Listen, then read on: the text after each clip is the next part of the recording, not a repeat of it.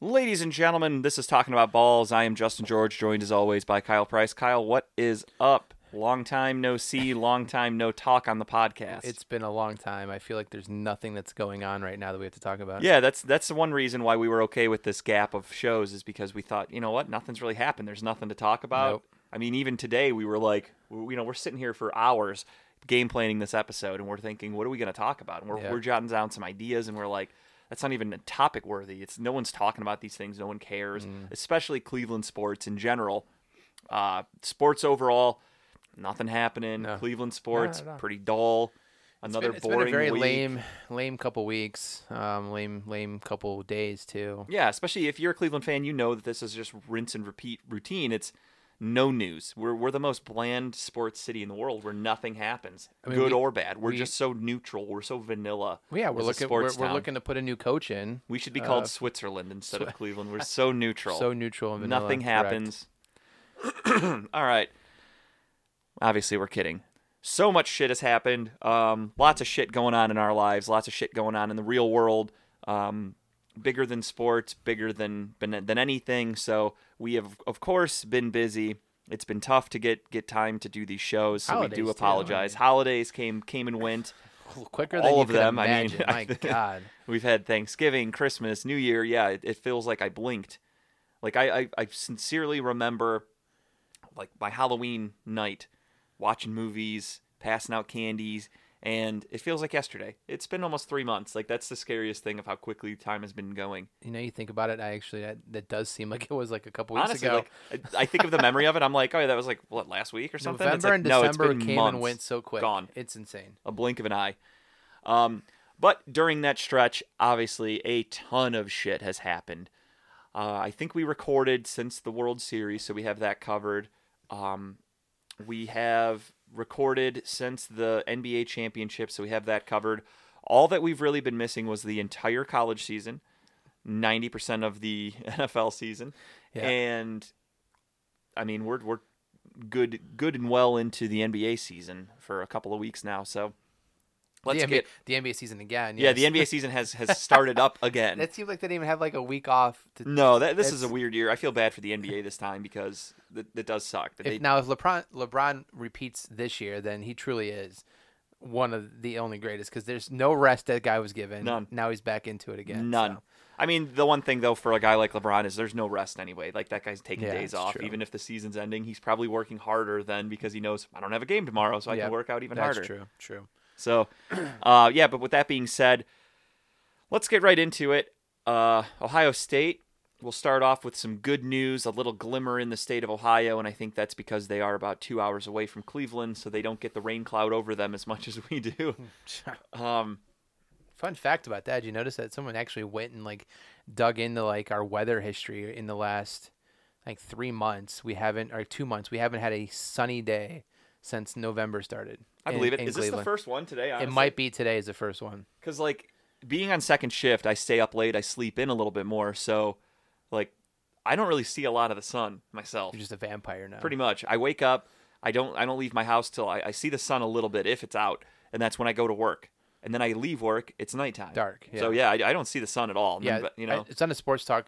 Um, uh, 92.3 to fan yesterday. They're talking about it, and they said, yeah, like two months since November, like maybe the first weekend in November up until whatever now, there has not been a sunny day in Cleveland. it makes a lot of sense because my wife even mentioned that we, we woke up the other day and she was even like she's like man i'm so tired lately she's like i don't know if it's the weather or what and i'm like yeah it is just gloomy all day like Every day, I wake up. I don't know if sad. it's is it nighttime, is it morning? I have no idea what time. If I, if we didn't own clocks, I'd be fucked because I have no idea. But today, a little bit of sun.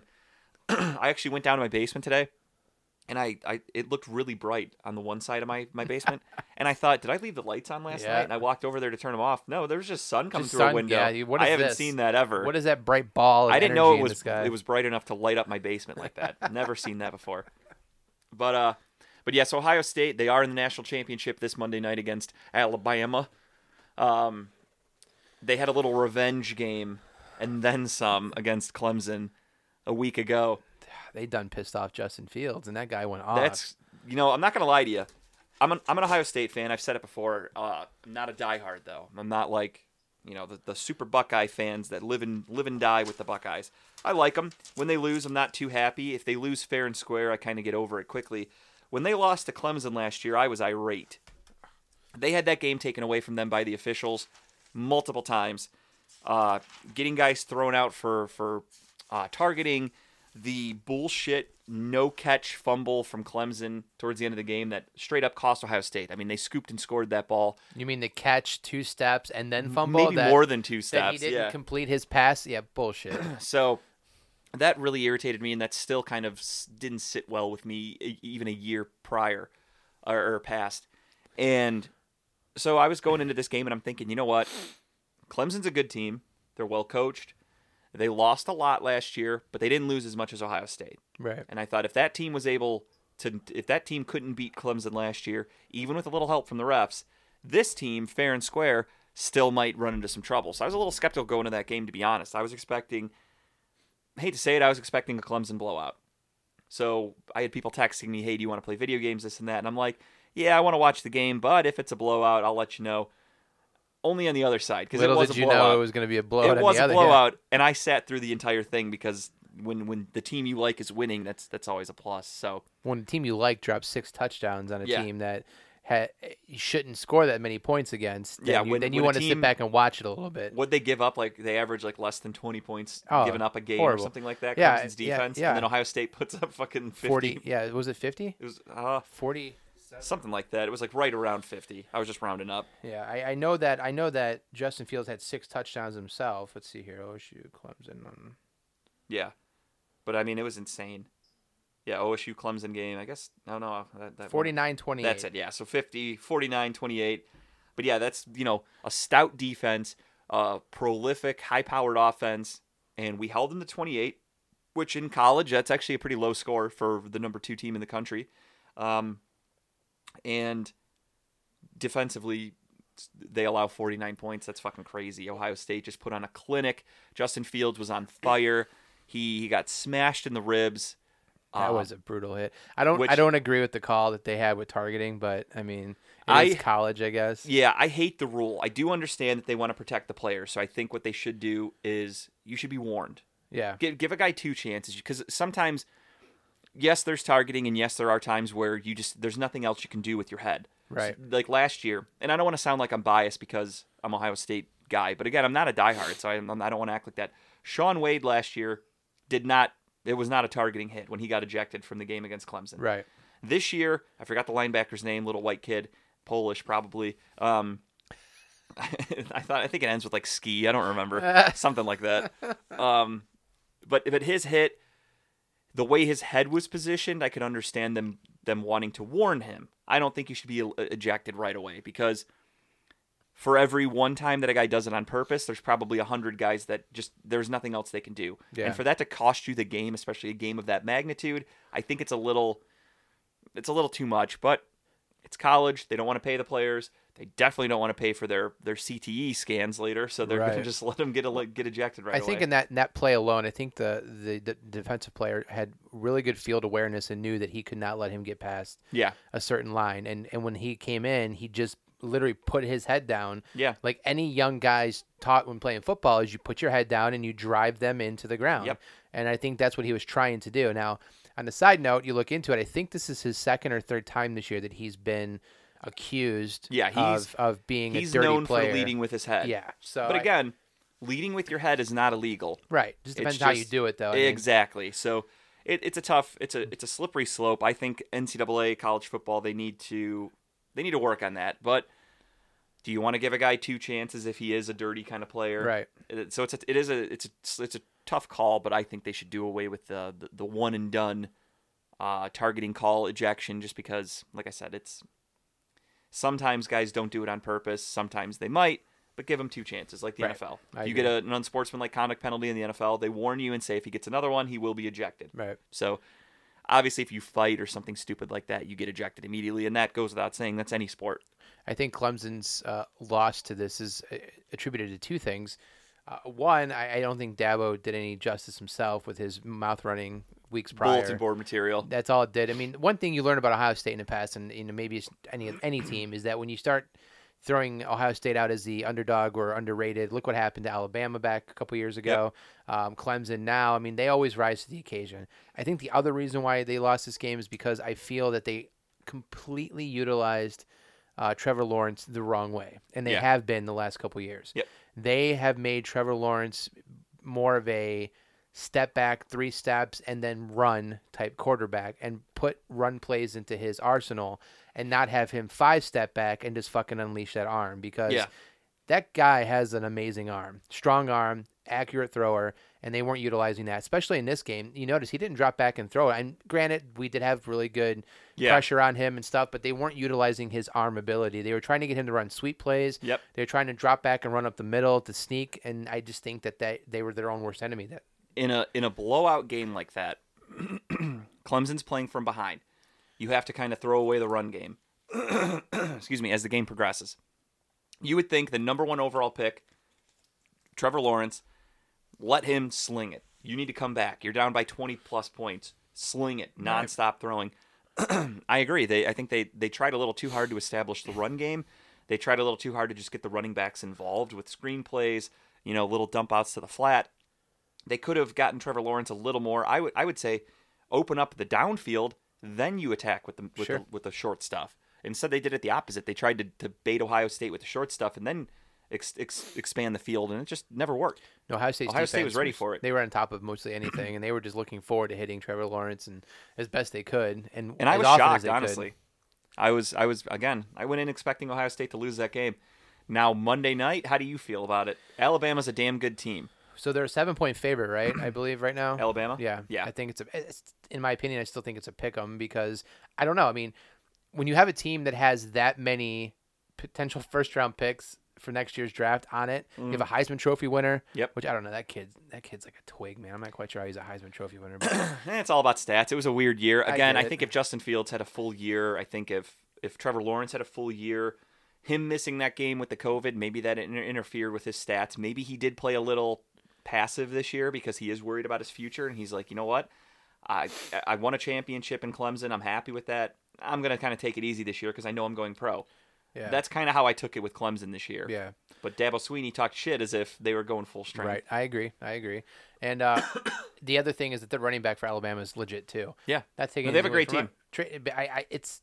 I don't know. I think Ohio State might get beat. Um, now I, I don't know. I, there's rumors with COVID issues with Ohio State. Have we heard anything more about that? Like, Uh, anything I've heard, or everything I've heard, is just that there are some concerns, but Ohio State says they plan on playing the game as is. They're so they don't have to release who has COVID. I guess. I don't think so. No. So I don't know. I mean, if we have players out for Ohio State, Yeah, I depending on who they are, if, depending- if they're key players, then I'd be really concerned. screw us. But, but if we go into it full staff like we did against Clemson, then I think it's going to be a pretty legit game. and the fact that Ohio State seems fairly confident that the game will be played as scheduled Monday night, they're not Mm-hmm. Yeah. worried about anything, makes me think that they're not higher echelon players. So I think it's going to be a good game. I think Ohio State does lose by a touchdown. okay, I could see that. I'm, I'm kind of the same way. I think Ohio State's going to come up a little short because Alabama is just a good team. Yeah. And I do think that the Ohio State kind of blew their load against Clemson, in my opinion. Maybe hmm. I hope not, but I think maybe they were more concerned about revenge against Clemson that they kind of they did they did they they went all out, 49 points. They held nothing back, but that is Zach Day. That is how he coaches. Yeah. he doesn't hold anything back. No. he doesn't take his foot off the gas. If you're up by two touchdowns, he says, "Let's make it three. Like let's keep Yeah, going." He, There's he no he does the a real, curb stomp to mm-hmm. people. You know, bite the curb type scenario. Which is how you should do it.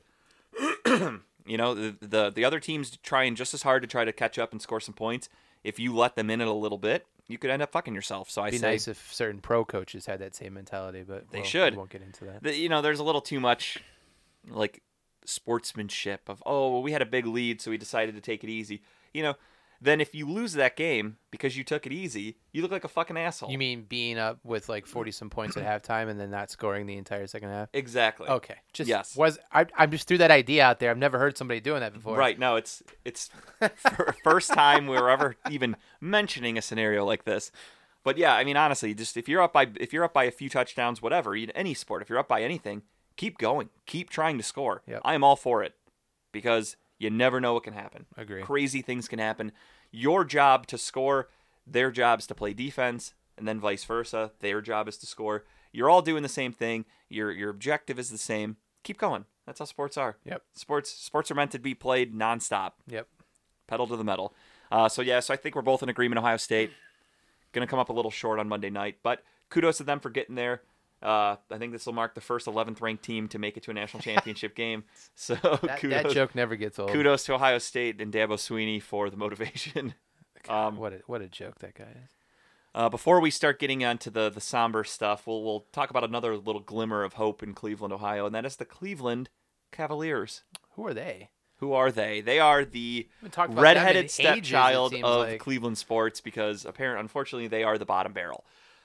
they are the only team to bring this this city a championship in my entire lifetime. It's true, but they don't get and, talked about. And we talk we, we don't even think about them.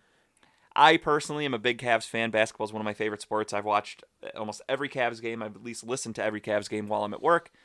Um, what they're doing, what uh, credit to JB Bickerstaff, truly oh yeah, because the roster's young.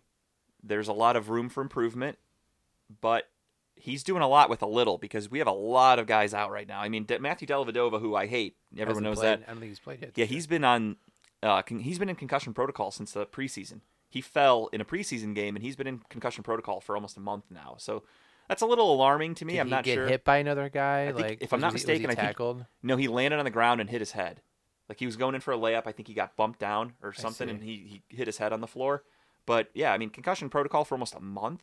Yeah. NFL guys get fucking knocked out. Donovan Peoples Jones looked dead a week yep, ago. Yep, he's back out playing. Less than a week ago, he's been cleared. He'll be out there Sunday. yeah. I'm gonna- Meanwhile, a basketball player fell, albeit hit his head on a hardwood floor. I, I'm not gonna you know take away that. I'm sure it hurt, but it's been almost But a come on. month. So that's some, something's up there. yeah. Um, you have Kevin Porter Jr., who turned out to be the the rookie steal of the draft potentially last year. He obviously got into some issues in the offseason. He was arrested with gun possession in Lake County or a few months ago. Everyone thought, because I think they dismissed the charges, everyone thought he'd be okay. He has not been with the team. All the Cavs have said, uh, personal reasons. They won't come out and say why he hasn't played. He hasn't, I mean, Is he in trouble with uh, the coach? You think? They- that's that's kind of what I think. It's an internal punishment, but I think if you're going to do that, you should tell the tell the fans, tell your because you're allowing fans in there, albeit not many. Tell your paying customers why they're not allowed to see this player. Yeah. Tell the if you really want to punish this guy and you're just telling people it's personal reasons, that puts that gets him off the hook. That's not punishment. Like I'm not a I'm not a parent, nor is Kyle. But if, if I'm, I'm assuming we'd be the same way. Like if I have kids and my kid's in trouble and someone says, "Hey, can so and so come out and play?" or you know whatever, I'm gonna say, "No, he's in trouble because he did this." I want everyone to know what he did. grounded. You're not just going to be grounded silently. I'm No. going to tell everybody what you Hang did. a flag out so front. you're embarrassed about it. That's how you teach people things. You shame them. That's why if you ever saw Game of Thrones, when they made Cersei walk through the fucking town naked with the bell going, shame, shame. You know why they did that? Because it fucking works. It's effective. You shame people when they do something. So Kevin Porter Jr. has been out with personal reasons, is all the Cavs will say. I think it could be punishment because he he was cleared of everything. So it's not like a legal thing. And if the NBA wanted to come down and suspend him, then they could do that. But there's been no official word from Adam Silver or anything of the NBA. I'm not exactly sure what's going on. I, I do think it might be an internal punishment thing, but the Cavs are being very coy and they won't tell anybody. And I find that very annoying because you have a fan base that deserves to, to get some answers. Um, Darius Garland's been a little banged up. Colin Sexton's been banged up. He actually missed his first game as a pro. I mean, he's only played, this is his third season, but uh, Colin Sexton missed his first game ever as a pro Thursday night. The Cavs ended up winning still, Right. which is crazy, but I also think we got a little help because if Ja Morant was healthy for the, the Memphis Grizzlies, Right. I don't think we were winning that game, but What a year I'll though for it. Colin Sexton. He's like, I think it's gonna be his coming out year this year. I mean, he it's is looking that way. I mean, uh, he he's he's cooled down a little bit, but to start the season, he was I think he was leading the league in scoring for like a week, which is you know nothing to slouch at. That's Mm-hmm. No. impressive. Um, I'm impressed with Gar- with Garland and Sexton and their ability to pass and actually play as like small guards because they can score. We know that. Yeah. At least Sexton. Garland is still to be determined. I'm still a little skeptical on that pick, and I've taken some heat from it from people because I'm questioning it. But I'm just being an honest person. You take heat from people for questioning stuff. yeah, I've well, never heard more that on that later. Never heard about that S- before. Stay tuned. Um, but yeah, so Darius Garland's been a little questionable of a pick to me. Dylan Windler, I was excited for him to come back. He fucking basically broke his hand in the first game of the season, so that guy just has no luck. He went from like never being hurt in his entire life to Twice. breaking his leg, missing an entire season, Yep. and then breaking his hand in the first game of the next season. His first NBA game ever It's just not meant to broke be. his hand. It, it really is looking that way. So I'm I'm hopefully they can get him back on the field. Kevin on, on Love's the court. been in and out too this year. Kevin Love's played two games, I think. yeah, he's He missed the first couple games of the year with a calf strain. Went out and played, re-aggravated the calf strain. Now he's out for at least a month. Um, somebody else left. Someone the calf else just went out for day. like four four to six weeks. Was it? Oh, uh, uh, Dante Exum's yeah, out for a few weeks. yep. Um, so yeah, the Cavs are super banged up, but we're playing a, a role of basketball, and I don't want to get too technical right now because I can really, I can really, you know, I love the guy, so I take this as a compliment. I can really go Greg Sherwood when it comes to talking sports. Greg loves breaking down like shit that most people don't think about, and that's how I am when I talk about sports, and that's what gets me into a lot of trouble because I bring up shit that other people just don't think about, like. We'll get on that with Baker and, and the Browns later. I have a lot to talk about with that, but I look at other things than just wins and losses. I look at, you know, in the NBA, there is the plus minus ratio of players being on the court. There are weird little stats that most people don't think about that I, I pay attention to. So when the Cavs came into this season with JaVale McGee, they had traded for, which you know, breaking news if you didn't know about that, I don't think we recorded since they traded no, I don't him. think we. No, I think we did. I think we I recorded know. last. Maybe no, maybe it was like. I honestly don't right think we had JaVale McGee yet. God, it's been a while. Yeah. So when we traded for JaVale McGee, I, I assumed and I told everybody that like asked me about it, I said I think he's he's gonna be here for a cup of coffee. He's Yep. literally he's he's traded to the Cavs and they're gonna get rid of him right away. Instead, he's here and I thought, okay, that's kind of weird. He wasn't practicing, wasn't playing in preseason games or whatever. So I'm like, is this guy gonna play? And he's turning out to be one of our best players. Yeah. And he it, it's amazing because I was blinded. I'm a, I'm a fanatic at, at times. I hated JaVale McGee because he was on the Warriors. of course we did. Yeah, the Warriors team did. was beating us. JaVale McGee, I think, isn't a very good basketball player, and he was he looked great against in the Lakers sometimes. last year, wasn't he? Yeah. Yeah. So he won some championships with the with the Warriors. Goes to the Lakers last year, gets another championship. Uh, there it is, patented burp. First one of 2021 on a podcast. Not even drinking any seltzer stuff. I got coffee and water here Oh, in front of me. Um, but yeah, so I thought JaVale McGee would just be here for a cup of coffee. Didn't think he'd buy into a rebuild with the Cavaliers. I thought, you know, he's getting older. He's been in the league for like 15 years at this point, Yeah. something- or 12, whatever. Um, I thought, you know, this guy's going to say, fuck you. I want to go to a contender and just keep going for rings. And he's turning into a mentor for, for, for Andre Drummond, for the entire Cavs organization. And I couldn't be happier with the guy, to be honest. Right. Drummond's actually doing pretty well too. He's actually. Oh, he is. I was going to get Yeah, to that sorry. too. Yeah, yeah. That, no, go ahead. No, I was gonna say I just from what I've seen, and mind you, I'm very limited what I can see because I have Hulu Live and I don't get any of the fucking games. Mm. So I have to watch either through someone else's account or just try to you know catch it when I can with highlights. It's it sucks. But- Andre Drummond is, is dominating. Yeah, what I've seen, I, I, I feel like, and I know you're going to get to this point, but that the coaching staff has found a way to make everything click Yeah. to a point. Very limited click, but click to a point that it's actual. The flow of basketball makes sense for this team. Yeah. in and out. The the meaning you have the big guys down low, and you're able to inter you know intersect the uh, they call them the Sexland backcourt. I love that nickname, by the Um, way. uh, Garland and, and Colin Sexton. Welcome to Sexland. Sexland, yeah. The Cavs, unfortunately, as an organization, can't uh, promote that. They they tweeted a joke about it the other day, and they said, "While we can't mention the nickname, your favorite duo are on a hoodie Right. together," and they were selling a T-shirt. Right. So I, I just think what I well, like what I've seen, it's it's been. But Drummond is like a whole new. Like he comes he comes from Detroit, thinking he's just going to be here to collect a paycheck. He's not going to stick around. He picks up his player option. Obviously, who wouldn't want Yeah, to pick up that money? take twenty six million? Um, but he actually isn't just sitting around collecting a paycheck. He's actually busting his ass out there, which is great. Yeah, my issue with it when we initially traded for him was that's not the NBA. That's not the current NBA is not structured around Big a man, center. yeah. You're you're I mean, I'm used to the Cavaliers where our tallest player and our center was was Tristan Thompson, who's maybe six ten in, in, in lifts. So when we traded for Andre Drummond, I'm like, what is this? And then now I'm starting to realize there is a bit of a shift in the NBA. That the Golden State Warrior shoot and that's it. Just just chuck up threes is kind of it's it's changing. And then Steve Kerr even commented on that because the Warriors aren't very good this year. Albeit Klay Thompson is out, but the Warriors are still struggling to kind of find their identity. They got blown out in the first game of the season against the Nets, which was kind of bittersweet. I didn't know who to root for in that game. Yeah, a, bomb could have gone off, and I would have been Kyrie and, and. Durant can both go fuck themselves in Brooklyn. Together they look great, but they did lose Spencer Dinwiddie for the the season, so that's huge for them.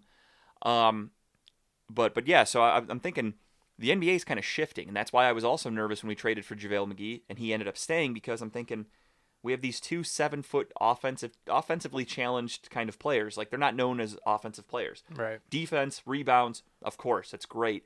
And I thought, well, interesting. Then the draft happens. We hadn't even talked about the Cavs draft. No. Fuck. Uh, well, the NBA draft, I should say. The Cavs took Isaac Okoro. Uh, what do we have? Fifth overall. Yeah, we From got Auburn. on that too. Um, The balls. So they take Isaac Okoro, who was known for not being a scorer for defense. defense, So yeah. when we drafted him, I'm like, holy shit, we're gonna average like 60 points a game. Who the fuck's gonna score on this team? and then lo and behold, I mean, don't get me wrong, defense is their number one thing. The Cavs playing defense, it's a beautiful thing to watch. Just listening to the game, I think Andre Drummond leads the league in steals, or maybe it's Sexton. Somebody on the Cavs like led the, is leading the league in steals. At least they were the last time I heard. Um, they're the way they can lock a team down on defense, like it, it goes both ways because again we're we're offensively challenged right now with some injuries, but a couple weeks ago I'm watching a game we were playing in Atlanta. I turned it on because I didn't even know the Cavs were playing. I think it was maybe last Saturday if I'm not mistaken. I could be wrong, but the Cavs were playing the Atlanta Hawks a couple weeks ago or a week ago, whatever. And I turned the game on. It's a little after halftime, and I'm like, all right, or maybe it's even before halftime, whatever. Cavs are down by like 15, 16 points. I'm like, oh shit, they didn't show up tonight. Like they're struggling, they can't score. And I, I continue to watch the game and check in on it every once in a while. Next thing I know, I'm looking, I'm like, okay, they're down by 10. Right. All right, they're only down by eight. I'm like, all right, I'll watch. I'll see what happens. Cavs came back and won the game. Yeah. And that's because they know how to lock a team down on defense. And I don't want to say by any means am I comparing them to a championship contending team. I don't want anyone to know But that. it's a start Or- though. I mean, what, what I was going to say is it reminds me of the Lakers in the playoffs. I remember watching the Lakers, and there were times where I was rooting for the Lakers. As all of you know, I'm a LeBron James fan. I've come to appreciate after watching the Last Dance documentary. Watch greatness. I'm just so happy that I get to see LeBron James. I'm more than happy that he was a Cavalier and brought us a championship. Yeah. But he is honestly, in my opinion, I think he's the greatest basketball player I've ever watched. The things he can do on the floor with his size, his speed, his, his athleticism, strength, all of the above, I think he's the greatest basketball player I've ever seen. So I was, of course, rooting for the Lakers. So as I was watching the playoffs and the finals and all of that, very, very intently, uh, or intensely, I was watching the, every Lakers game. Watching the Lakers go down by like five to ten, and then lock teams the fuck down. I remember a sequence. I think it was in the the Western Conference Finals. I think. I think they played the Jazz.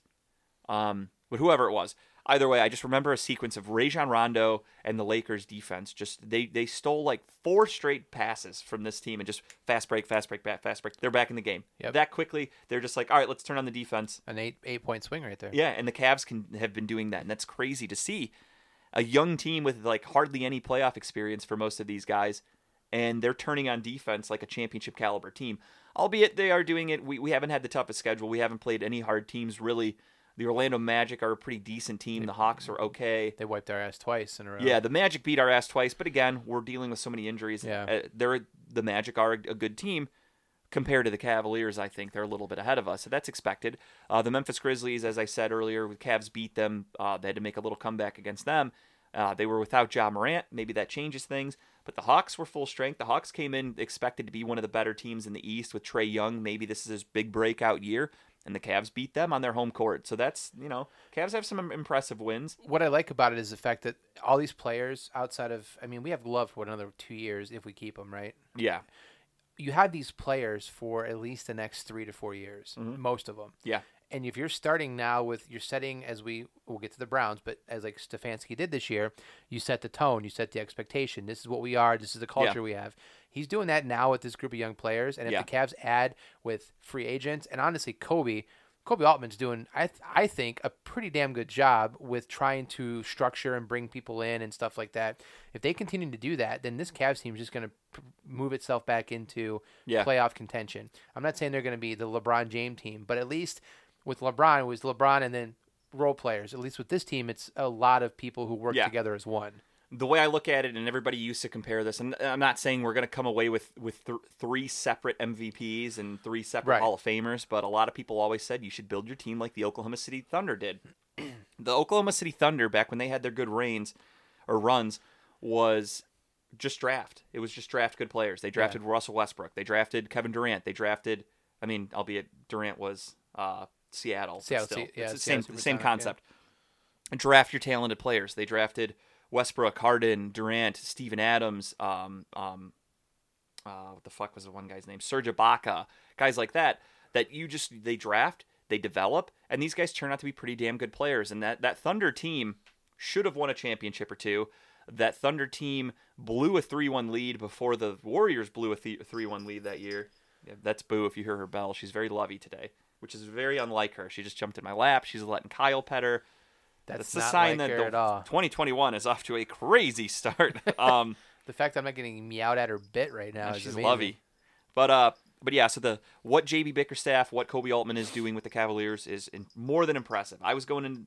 I think last year I was like a little. I had my Cavs glasses on, and I said, hey, maybe they could sneak in as an eight seed. They're Yeah. young, maybe. This was before they even played a game. So was I naive? Sure. However, when we let uh, the hell was that old guy's name? That was our coach last year for half the year before we let him go. uh, I don't even remember his name. The uh, guy from Mi- John Michigan, Yeah, Beilein. Yeah. So yeah, we when when we parted ways with him, and then that's when JB Bickerstaff took over. That Cavs team was actually playing really well, and they were kind of looking like they could sneak into a playoff team. However, because of the COVID shortened season, the Cavs weren't allowed to come back and play, and it went right to the playoffs. But I feel like if that season would have been able to play out, the Cavs might have been able to sneak in. I feel like they Ty Lued um, Beilein because they brought in Ty Lue with the older guy. The, who's the guy who was coach before Ty Lue?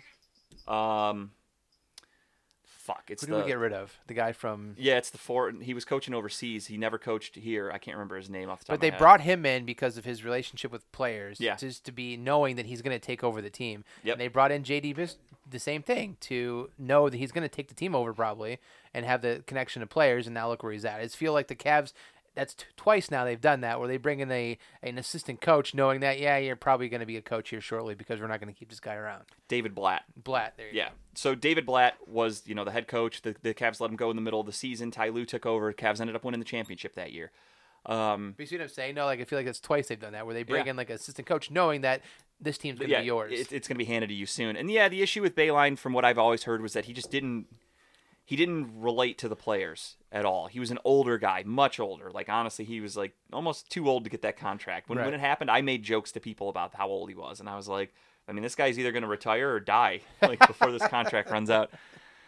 And then there was the whole situation where, um, what did he do? He called them like maggots or something, Yep. like something stupid. Like he just he couldn't relate to the players. The the players weren't feeling it. They What- they weren't buying what- in. Who, didn't he call them thugs? Thugs, that's it. And he yeah. He didn't he try to claim he called them bugs or something stupid. it was like yeah. the dumbest thing. I knew it had something to do with yeah, with, it, with, thugs. with and then I- that's, insects. when he, that's when he uh we was we let him go pretty that, much yeah, right after. yeah. But yeah, you just you, you can't put a you know 70 year old dude in a room full of 18, 19 year olds and go, all right, um, you know, make these kids listen to you and and and like value your your thoughts, and it just doesn't work all the time. Right. Sometimes it just doesn't work, especially with a guy like Beilein who didn't have any NBA experience. He was a great coach in um. Oh, here we go. We got a little update. Sorry, everybody. Breaking news on the Browns, kind of. I have Harrison Bryant, Ronnie Harrison, Malcolm Smith, all activated from the reserve reserve COVID nineteen. That's big. The rest of the players, like Denzel Ward, the big one, no news yet. So, I'm 90% Oh no, there it is. Cornerbacks Denzel Ward and Kevin Johnson remain on the COVID list and will not play Sunday. That's official. Oh my god. so we are down our two. That sucks. Damn, that sucks.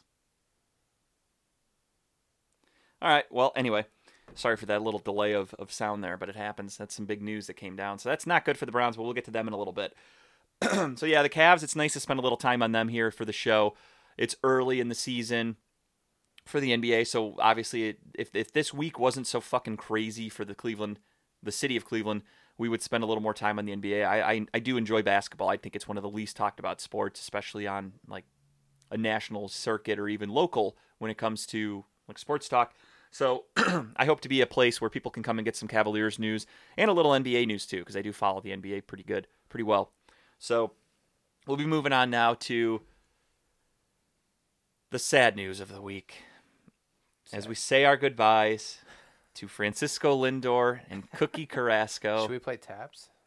No, too soon. Too soon. Uh, so we all saw this coming. We all knew this was going to happen. It's a shame that we know these things are going to happen. Basically, Ken Carman put it perfectly. If you guys are familiar with him, Cleveland media radio guy. He said, whenever you get a good player on a team, it's pretty much like you're putting them in sports hospice. We're here to just enjoy them while they're here, make them as comfortable as possible, and we know eventually we got to pull the plug and it's going to be the end. We know that with with the Indians. So same happened with Francisco Lindor. I got to watch arguably the best player to ever put on a Cleveland Indians uniform, and I'm happy for that. I watched multiple playoff runs. Well, they didn't. Some of them didn't run very far. Um, but I watched multiple Lindor never playoff. showed up for the playoffs, though. It's okay. Yeah, uh, he did the, the World Series year. He had some huge, huge moments. Playoffs, yes. World Series, no. He wasn't Right, but was kind of invisible during that time. he Lindor was again arguably one of the best Indians to ever put on a uniform, and he's gone. Uh, Can I even say Indians because that's another thing we no, didn't no, need to talk no. about. It's the Cleveland baseball team. Yeah, the. Cleveland Baseball Club. Uh, the Indians are changing their name. They have traded Lindor. They did away with Chief Wahoo a year ago. Um, we currently have a $40 million payroll, about, maybe even less technically. And last year, the lowest payroll in baseball was about 60 million from the Marlins. So the Indians are currently sitting at the third, or at the lowest uh, payroll in baseball, which is pathetic. And what I what, why I said third is because I was thinking of something I was going to talk about. I heard I heard yesterday Austin Hedges, our backup catcher that we traded. He was part of the deal Right. with Clevinger last year. Uh, he's our third highest paid player on the team. Jesus Christ. He's a backup catcher. He is the third highest paid player on this team. How fucking embarrassing as a- as a franchise. What'd you figure out the payroll was? What, 38 million? Yeah, it's like right around 40 basically. There's some some things that could change it one way or another. So yeah, it's looking like it's going to be um about 40 million. As of right now, do I expect them to make any signings? No, fuck no. Um I don't know. I'm I'm very down on the Indians. The Indians in return, they got some prospects, they got some some day one players, they got uh probably I'm going to guess that uh what the fuck's his name? Amed Rosario will be our starting shortstop next year. Andres, uh, what the fuck's his name? Giménez, not Giménez. Is it Giménez? Yeah. Uh, or Giménez, however you pronounce it. He is going to be probably our starting second baseman. We got, um, I can't remember all their names. Unfortunately, I don't have it in front of me. I don't feel looking, looking it up because it's depressing. We got an outfielder prospect and we got a pitching prospect. The pitching prospect, I think, was a second round pick in 2019. The outfielder, uh, forgot his name, but I, I looked a little bit up about him. He was projected. A lot of people compare him to like Garrett Anderson, if you guys remember him from the Anaheim Angels from way back when. Yes, back when they were actually just called Anaheim Angels. Anaheim. Maybe even the California Angels for a little bit. He might have been on them. Yeah, um, Giménez, uh, Rosario, Josh Wolf, and Isaiah, Isaiah Green. That's it. Isaiah Green and Josh Wolf. So, yeah, Wolf is the pitcher, right? Yep. Yeah, so he's a second round pick from 2019. Uh, and then Green is the outfielder that, again, just from quick Google, from what my friends say, those two are the. I have some friends that are Mets fans. By the way, they love the trade. Oh, I'm sure they do. They feel like it was a highway robbery. They Oh, got Lindor got- for we got- nothing. yeah, we got taken to the woodshed on that one. They they said though that Green and Wolf were the ninth and tenth respectively uh, prospects in the Mets farm system. So we got two top ten players technically, but you're trading away a, a future Hall of Famer, an All Star. Um, Cookie was an All Star once. You have two All Stars. One of them obviously an aging pitcher. The other one maybe getting into his prime, shortstop. You didn't even come away with a top five fucking prospect. It's just, I get it your back's against the wall because everyone and their fucking brother knows that Lindor's gone. But you didn't trade him at the deadline. You traded him with a full year left on his contract, Right. and you still didn't even come away with a top five fucking player. That's what's sickening to me. Because why? I mean, why couldn't you go and keep him one more year, um, knowing that, if I'm not mistaken, knowing that every baseball player, I believe, before the season starts, getting a vaccine, so you're going to have a pretty much close to full season. Yeah. Um, norm maybe normalcy, and you can get and maybe trade them at the deadline with value being higher Yeah. than what it is right now. It doesn't make sense to me. Let's just call it what it is. It wasn't a trade. it's a salary dump. it was a yeah, it was a payroll dump. It's all it was. yeah, if we held on to Lindor for half the season, the Dolans have to pay Lindor for half that season. Yep. So they just said, you know what, we can get rid of that money right now. See ya.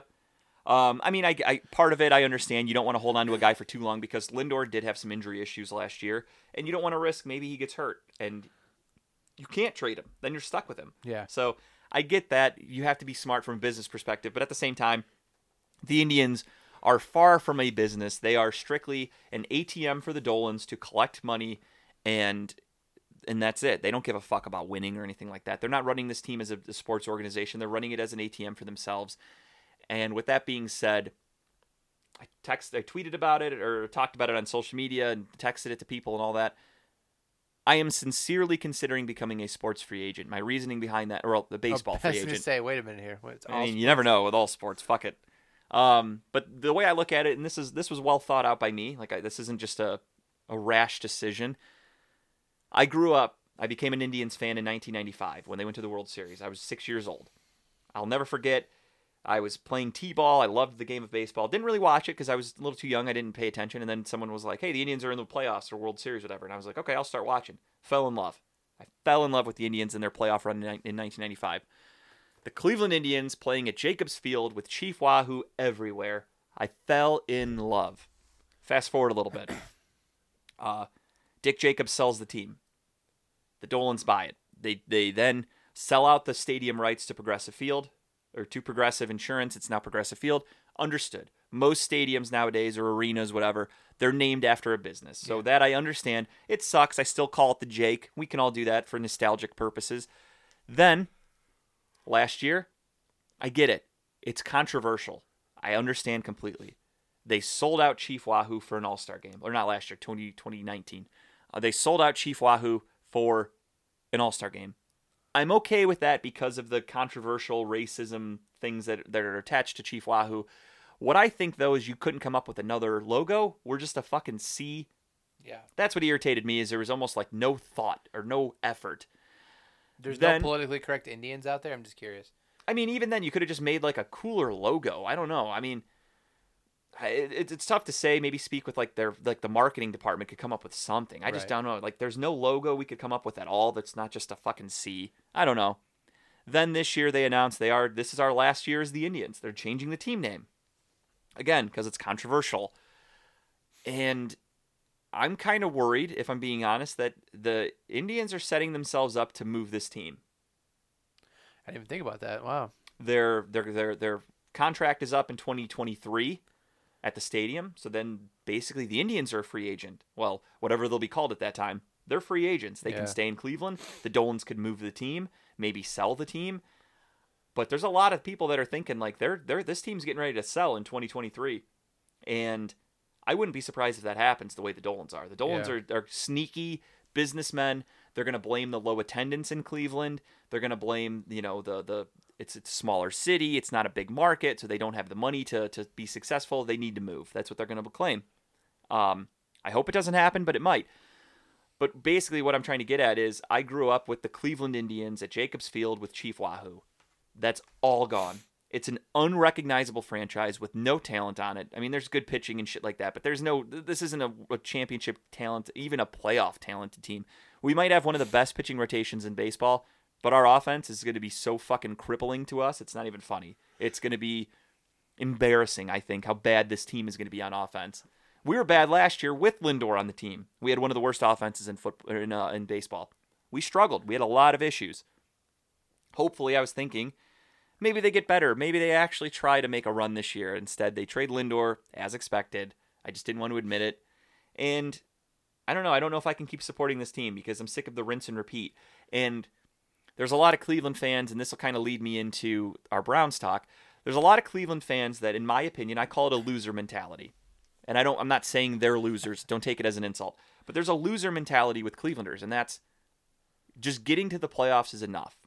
Like the Browns making the playoffs, I got into so many arguments with fans because I was critical of players and their roles or, or the way they played. And all people said was, well, we're winning. At the end of the day, winning is all that matters. I agree with that. But winning regular season games is far different than being a championship contender. I, I, I saw plenty of wins with LeBron James that didn't lead to championships until 2016. I saw plenty of wins with the Indians that didn't lead to championships throughout my entire life. 2016, I saw hardly any wins that led to nothing with the Browns for most of my life. 2002. yeah. Well, we won 10 in 27, Oh, sorry, 20, sorry. Uh, 2007. Um, but but I'm a championship or bust kind of guy, and I understand that's stupid as a Cleveland fan because we don't get any of those here. But I think if you don't win a championship, your season was kind of a waste.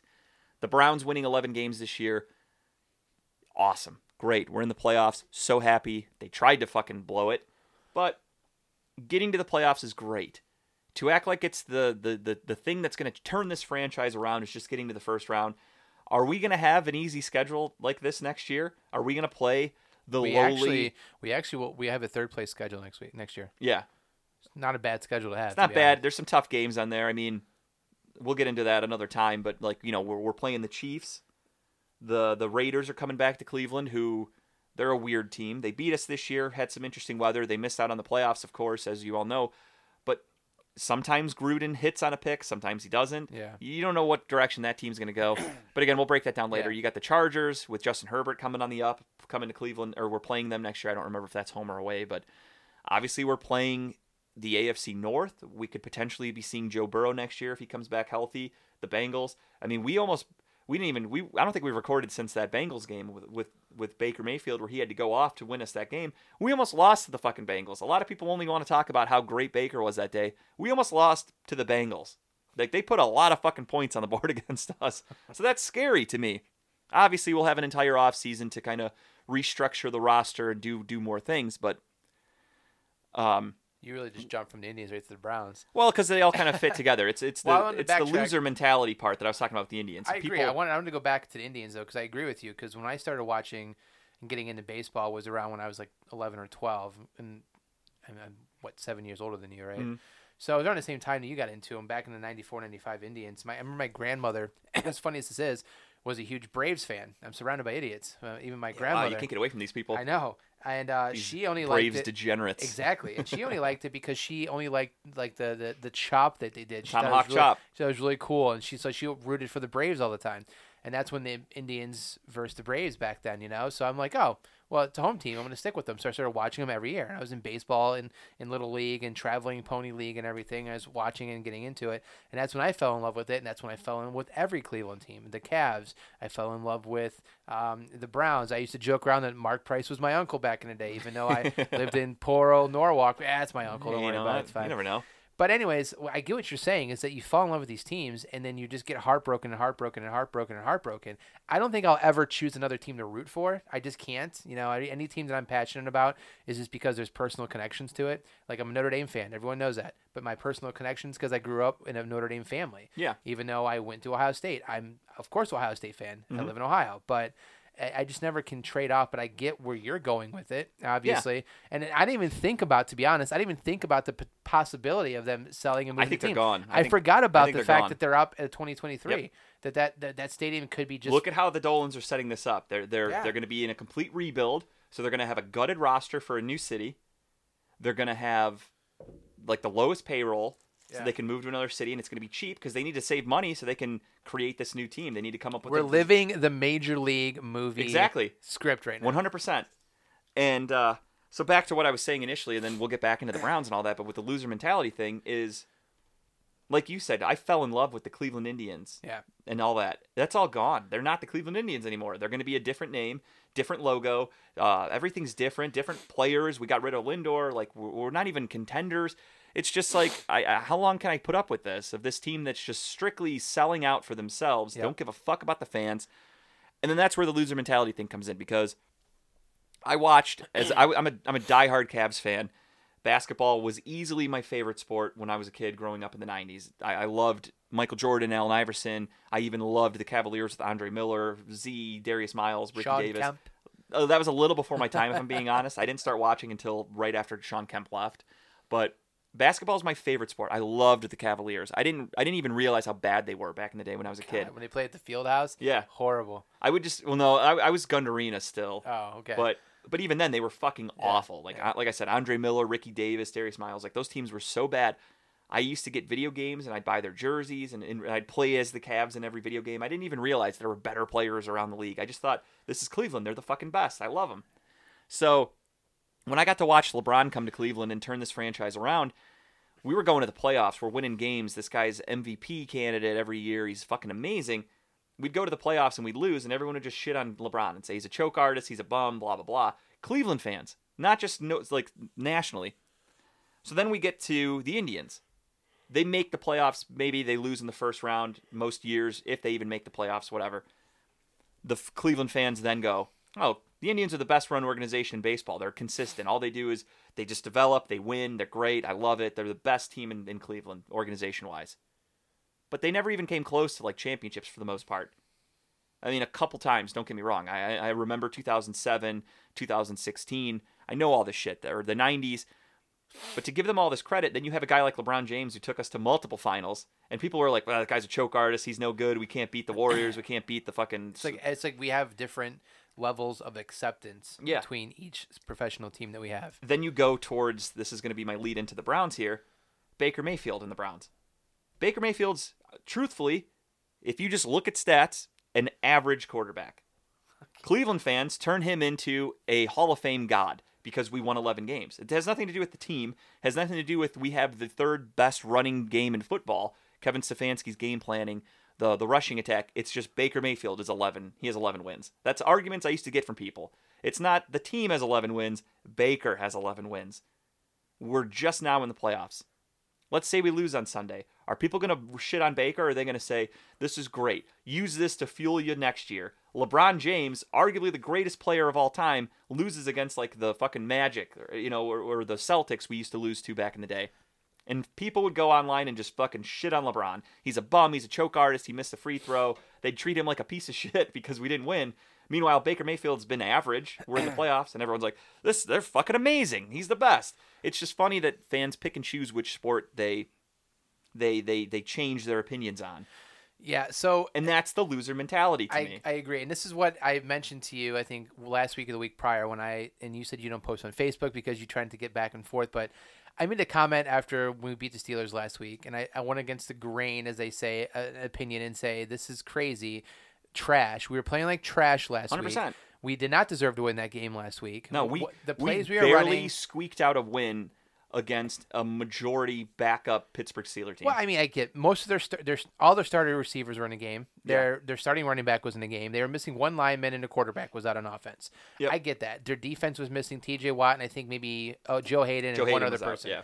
So they had a, they had a, a good chunk of starters in their game. I get that. Yeah. But we we as a team were playing like trash. Yeah. We couldn't stop them. The plays we were running was ridiculous. Why are we throwing the ball so much? Why are we not running the ball? Why did you have uh, Chubb sitting out the entire third quarter? It felt like, and all you're doing is running with Hunt. So I put on there and said, if we play like this, we don't deserve to be there. And I get a shit ton of hate for it from people saying, "Oh, it's a great season, 11 and 5, you know, oh god forbid we have 11 wins. Oh, how dare them, blah blah blah. This is a great. We're playing with house money. I keep hearing that fucking term. Yeah, Playing with house house, money. money. And not just on sports talk, but from people I even know on Facebook. It's like, "What are you talking about?" Yeah. Like, I'm sorry that you're content with having a playoff season. Yes, we got to the playoffs. Yeah, Congratulations. It's exciting. First time since 2002. I get it's, it. It's it is exciting. But want more. but I'm I'm realistic.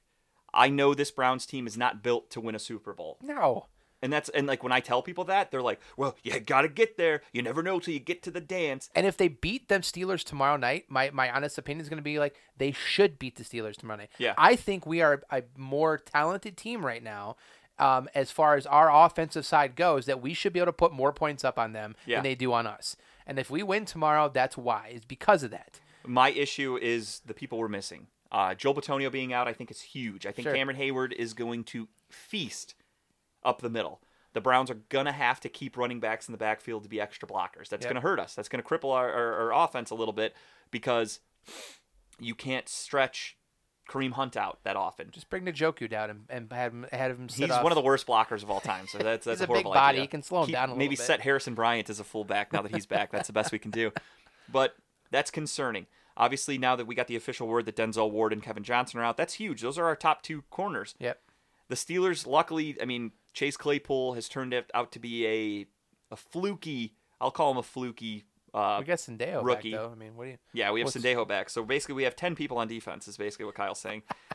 and two of them are shouldn't even be starting because of Denzel Ward and Kevin Johnson being out.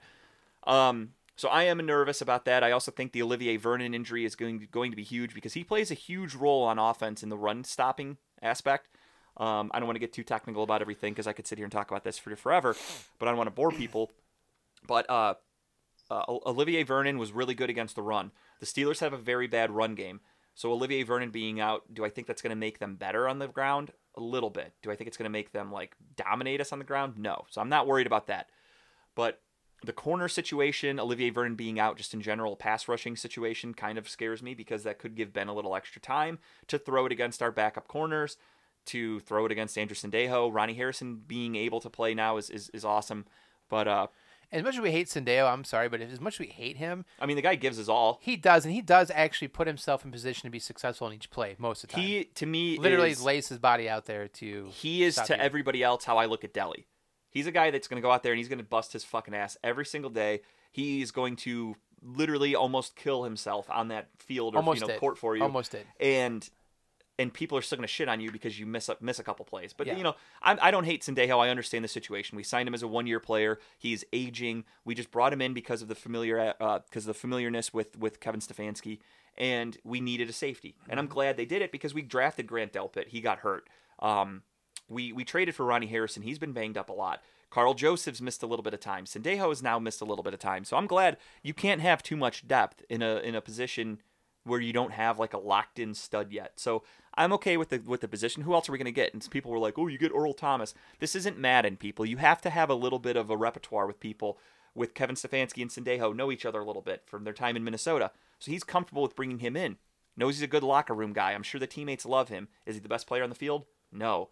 Earl Thomas, on the other hand, could have come in and he could have gotten in fights with every fucking teammate and, Yep. and punching uh, Baker in the locker room and you know oh, but he's Earl Thomas. He had a couple good years back in the day, so Browns have to sign him. There's a reason the guy's still unemployed. So that's the one thing that fans need to kind of take into consideration is, is this isn't Madden. You can't just plug a guy in and go play. This is real life. You have to have you have to fit the system. You have to fit the locker room, the the, the future. There are huge issues at hand. There's a reason again Earl Thomas is unemployed. So Andrew Sendejo, is he the best player? No. Is he the best the Browns can get at the time? Yes. But, and here's, I'm, I'm but here's the that. thing, though, is if he has, eh, like you mentioned, he he does his best every game. He puts himself out there, and the games that he really does, and it clicks, and things go the right way. He does his things that you don't even notice because he's doing them correctly, like Yeah. the stops, the tackles, the deflections, the holding a receiver up a little bit longer than Yep. need to. So now he's not a receiver that can be thrown to now. Like he does that stuff you don't even notice. Yep. It's those big plays once in a while where he gets burnt over the middle. He's a dirty, gritty player. Yeah, and that's what you need. And Yeah. I th- honestly think that if that's the if that kind of player you pump up this Sunday and say, look, put it all on the line, win or go he's home, fresh. He could be dangerous, and it could be something we could have him. I hate saying that Sendejo's gonna be dangerous. Yeah. Um, but you're and right. another thing too that that uh, you know I don't I don't know, so I'm, I'm I don't want to speak out of school here. This is just a guess. But a lot of times where you you might see Sendejo get beat, we don't know that that was his guy. There there could have been other issues. There could have been other um, communication issues with some of these younger guys that don't really play as much. Maybe they were supposed to cover a guy over the top, and Sendejo noticed it too late, and it looks like on film Sendejo got burned. But maybe the Browns know, hey, this was you know, fucking uh, MJ Stewart's guy or whatever. Somebody, you know what I mean? It could be anybody's. It could have been Mack Wilson's guy to cover, but he let him go, and Sendejo's like, "Fuck, it's too late." Gets burned, and they go, "Ah, Sendejo blew it." When realistically, the play called for somebody else to cover him. So that's the thing that, that a lot of us don't really know. So it's easy to talk shit about players when you just see it on film, but you don't really know what the play call was. Same thing with like that's why I don't like watching games at bars because if a quarterback misses a wide receiver or overthrows him or something, everyone just goes, "Who the fuck are you throwing to?" Blah blah blah. Meanwhile, there's almost a 99% chance the quarterback's throwing the ball where it's supposed to be. The, the wide receiver or, or whoever probably ran the wrong route 99% of the time. so you're saying that's what happens when Baker was overthrowing certain players? Is that the the, the receiver yes and messed no. up? no, I'm talking like if you throw it to like no man's I know. land. I'm just busting your ass. if if there's a Baker. guy standing there and you throw the ball five feet over his head, that's on the quarterback. he was too pumped up. You didn't hear that? like like the Jaguars in the in the red zone. Where So I he- have, I have a theory about Baker. Um, Baker's meant to, I'm sorry, I have a theory about fan base with Baker. Let Yeah. me say that. In the last, what, 18, 19 years, we've had no quarterback to hang our hat on. Zero, right? I mean, we Yeah. got excited about Johnny. You got excited about Johnny. We Yeah. all did, right? So I think the reason I was just excited for anybody that wasn't named Colt McCoy to be on the Browns or Brian Hoyer. I think the reason why we think and we, we protect, we're holding and protecting Baker as a quarterback so much and we defend him to our dying day and we unfriend people and fight with people is because to to us Baker is the best quarterback because Yeah. that's all we've seen and that's and that's his honestly you think about it you're right his statistical stats with the NFL this year he's middle to top middle part of the echelon when it comes to quarterbacks. I think he's like top 12, top whatever. He's good. He's not the best. He's not the worst, and he's but he's better than mediocre. Yeah. He's doing what he's supposed to. He has great completion percentage in the red zone. He hasn't thrown many interceptions this year. I think he's at eight for the year, which is a huge improvement over last year. Um, Yeah, I don't remember where he's I at. think he's at I think he's at like 25 or 27 and, and 8 this year or something like that. Something like that, yeah. Either way, huge improvement over last year, right? So he's made steps. He has won he the, we've won 11 games with him under center. So everyone thinks he's the best quarterback, so no one he can't do any wrong. I get it. I've seen it. You and I've texted back and forth, I think, about certain games where I'm like, what is he what is he doing? Why did he throw that? Why did he make that pass? Why why is he overthrowing that wide receiver? Why did he throw behind that wide receiver? Mm-hmm. He's still learning, I think. He obviously is still learning certain things and trying to get better at certain things. He can't help the fact he's only six foot. That also hurts too, because he does have a lot of batted down passes. But Baker's thing that he came into this year that I think we all fell in love with is the fact that we now see that his skill is based around this offense that they're finally he's finally running. Yeah. The, the the rollouts, the passes, the the the play fakes, the fact that he's in he's moved in that that pump fake to his throw now, which a la a Brett Favre kind of thing, because that's what Brett used to do a lot is a pump fake and then Yeah. get people down the field. That's something he's. I think next year and the year after is going to be wow. We're going to see that Baker we hope is there. Yeah. He could still go backwards, but I think that's the reason is because this is the first quarterback we all can be like, wow, this is amazing for us. So yeah, we all think he's the best thing ever, Right. but they don't want to step back and look at everyone else in the league. I get that. He's no Patrick Mahomes. He's not going Right. to be uh, Lamar Jackson. But if he wins us and he and and here we go, game manage us is into a playoff to a Super Bowl, then I'm okay with it. Yeah. I, will be. I will sit behind Baker for the next five or six years if that's what he does for us every year. Is something like he did this year for us, maybe a little bit better in the touchdowns, more yards and stuff, a Mm-hmm. bigger completion percentage. I will be forever happy with that. Oh, I don't. I don't need an Aaron Rodgers to, to make me happy. and that's what I got into arguments with with, with about people, and this was like mid season for me. Um, obviously, I think any Browns fan can admit half about half of the year Baker wasn't very good. Right. He was just pretty average, nothing crazy. Again, game managing. Then he had a couple good games, like against the Titans, but again, you have to look at the the full aspect of these things, and that's where people didn't want to hear it from me. Yeah. The Titans' defense at the time was the 32nd ranked defense. They gave up the most passing touchdowns in football. Sure. Baker went out there, lit him up. People were like, "Holy shit, he's doing this against a stout Super Bowl defense." And I told, I, I, I just talked to people. I'm just, I'm trying to be honest. They take it as me like bashing the Browns and Baker. I just said, no, the Titans defense sucks. Like it's not a good defense.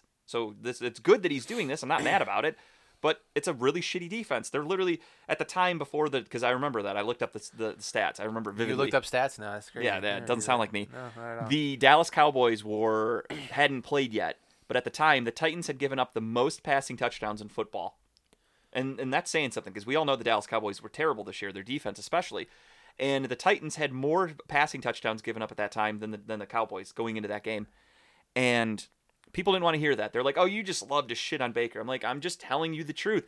I'm happy that he threw for four touchdowns against this defense." He's doing what he should be doing. because that's exactly what we should be doing. Then you get into situations where it comes down to, you know, and again, maybe I am nitpicking a little bit, but I do, again, I'm championship or bust. I, I demand greatness from my sports teams because I do want championships. I want nothing more than the champ than than a Super Bowl. If we lose on Sunday, do I consider this year a waste? Not a waste, but is it a bet? You know, did it did it mean anything? No, because we fucking lost. It's win or go home. It's championship or bust for me. It always has been. Getting to the playoffs, playing well against this Steelers team, which that's the funny thing.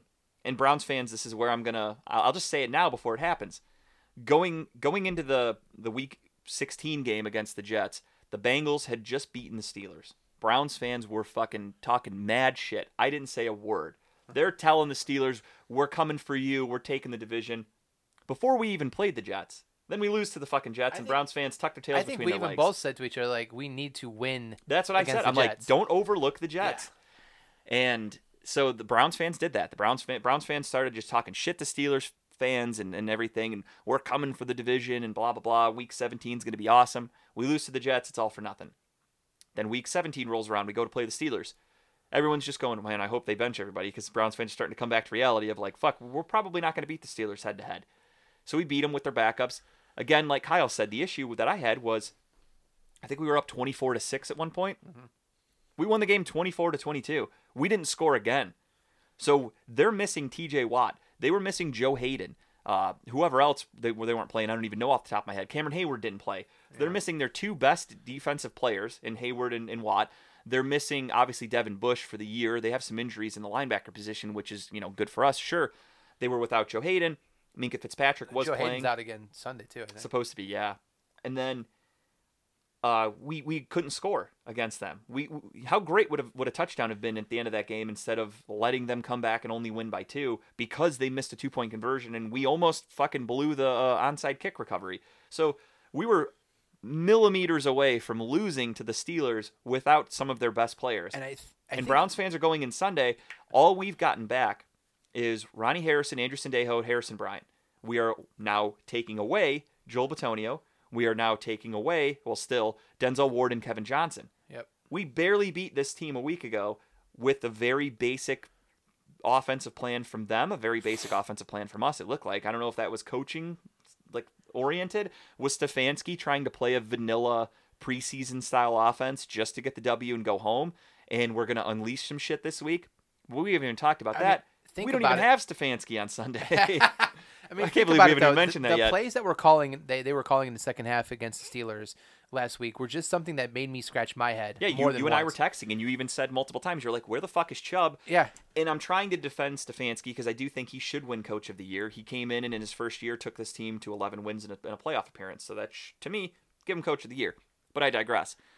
You have Nick Chubb, the best running back and one of the best running backs in football. Second half, he didn't touch the ball. So part of me's thinking, was this planned by Stefanski? Is this his way of basically he's resting some of his players to get to the playoffs? yeah, and does that mean he's going to just sit on Chubb's head the entire game? But then I fine. look at it, your call to to rest Chubb for the the second half of that game almost cost you the playoffs. Yep, Because yep. we again, if if those of you, I'm sure everyone listening to this watch the game, you must be a sport Cleveland sports fan, I assume. The Pittsburgh Steelers, all they needed was a two point conversion to tie up the game with a few minutes to go. Then they kicked an onside kick, and again, Steve Carlson almost tried to sit on it and almost blew it. So we were again inches away from losing that game and Browns fans are now super confident going into Sunday and like mad at me for saying I don't think we're going to win because I think the lights are going to be a little too bright for us. And Browns fans are pissed. They get mad at me because they tell me I'm not a real fan because I'm realistic because I don't just go in with every week. Browns are the best team ever. I, I, I, I have I've matured as a sports fan over the years. I, Your I, social media will be on fire Tuesday or Monday morning if we win. and I mean, I'm talking. I've seen people tweeting out, "Baker's going to prove all the doubters wrong on Sunday," and I've gotten into so many arguments with people about the Browns. Tag at strangers, not Justin George. strangers, yeah, at not Justin George. Look for some hot shit about uh on Twitter. But I got into arguments midway through the season, right after, if you remember, in November, we Baker Mayfield went almost the entire month of November without throwing a touchdown. Weather. And yeah, all fans want to say is, well, it was raining and windy. Well, I mean, it's going to be rainy and windy in fucking Cleveland. If you want to go far into the playoffs, how do you think the weather's going to be in a in a late January game in Cleveland, Ohio, if we're ever good enough to host a playoff game that late in the year? Hmm. Let's say we host an AFC Championship game. You think it's going to be 75 and sunny, or are you just going to go, well, the weather wasn't good, so Baker's allowed to not be good? Other quarterbacks can win in fucking snow and rain and wind. Aaron, Aaron Rodgers. Yeah, Aaron Rodgers does it. Tom Brady can do it. Uh, uh, you know, so many fucking quarterbacks have done it. The, the other argument I got in was when the Eagles came to town. I said at that week I thought Eagles might win the game, and people were like, "Are you fucking crazy? The Eagles are terrible." I said, "Well, it's supposed to be rainy and windy. The Eagles are built for that a little bit better. Carson Wentz plays better in, in colder weather than Baker does, and it turned out to be the case. We won the game." But Carson Wentz was able to throw touchdowns. He was able to Yeah, move the ball. some yards. Yeah, he threw for like 250. Baker threw for like I don't even remember yardage wise, but like no touchdowns, missed a couple guys in the end zone, missed a couple wide open touchdowns we could have had, and people were like, "Well, it's the weather. He can't throw, you know, that's not his fault." And I'm like, "Well, how come the other quarterback can do it? How come no one brings that up? Baker is allowed to not be good in in bad weather. Other quarterbacks they're like, "Oh, who cares? It's just it was only bad for Baker." right. And that's the the thing that like people irritated me with is they just defended they they make up so many excuses. And again, I do get too technical. I'm a little I'm a little manic. I'm a little crazy when it comes to to, to my sports. My arguments with people were were a little more than just statistical even. I can look at footwork. I go to the draft every year. I obviously as a Browns fan, I basically was studying quarterbacks every year of my life for the last like fucking 15 years that I've been going to the draft. I pay attention to quarterbacks because the Browns need their next franchise quarterback always uh, when when I was going to the draft. Every year it was we need a quarterback. I learned to study what to look for. Baker's footwork was terrible. Baker was overthrowing guys. He was underthrowing guys. His completion percentage was barely like 60% for most of this season. That's not good. If any of you know football, you know if you want to be a good quarterback, you need to be at least 65% minimum. Yep. Baker's highest completion percentage is 63.8. It's a shame that I know that, but that was his rookie season, 63.8%. This year it was 62.8. So it's not a huge difference, but it's 1 point. And then I get into arguments with people and I say, "Well, look at Josh Allen. Josh Allen's completion percentage was like barely 60% for his first 2 years. He was very inaccurate. He worked hard on his on his accuracy. He is now almost 70%. He went up almost 10 fucking completion percentage points in 1 year. Baker went down one completion percentage from his rookie season. So little things like that that I tell people, I'm like, I like Baker. I don't want people to think that I hate the guy. I have Baker me- paraph- or memorabilia, paraphernalia, whatever you want to call Yeah, it. you do. I have a lot of Baker Mayfield shit. I want him to be our fan- franchise quarterback, but I'm allowed to be critical. And it's not because I'm not a Baker fan or I'm a hater or I'm not a Browns fan. I get a lot of people that question my Browns fandom. I'm more of a Browns fan than most people. And I'm willing to tell everyone that to their faces. Just because you root for a team doesn't make you a great fan. If you actually pay attention to things and you study and, and like care as much as I do, I, I live and breathe Cleveland Browns football. I am going to be fucking devastated if they lose tomorrow night. I'm just that's why I'm not getting my hopes up Are you locking yourself in the basement tomorrow night? thousand percent, one thousand percent. No one's allowed over. No one's allowed to talk to me. I might not even have my phone on me. We're going over to her brother's house, and I Are think uh, the uh, Steelers fan might be there too. So, No, old Chip. yeah, I might take a Shout out to Chip. Something. Which let's just get it on the air now. Uh, Chipper, I know you, we owe you an episode to come on here, but with everything going on, it's been tough. So I haven't forgotten. We'll talk about it. If the Steelers win, obviously it's going to be delayed another six months because I don't want to see you. Uh, but if you're listening this far, then just know that uh, we'll, we'll get you on. But uh, but yeah, I, I'm I'm just realistic. I'm not. I, I I turned around as being a fan of sports teams where just every year was. I just assumed we're going to be a championship team. I went in every year. We're the best. You know, I'm going to fucking buy Madden. I'm going to play with the Browns. The Browns. I'm going to go undefeated in Madden. To the real life team, they're going to be great. Then they end up sucking. So I go in with realistic expectations now. I've matured.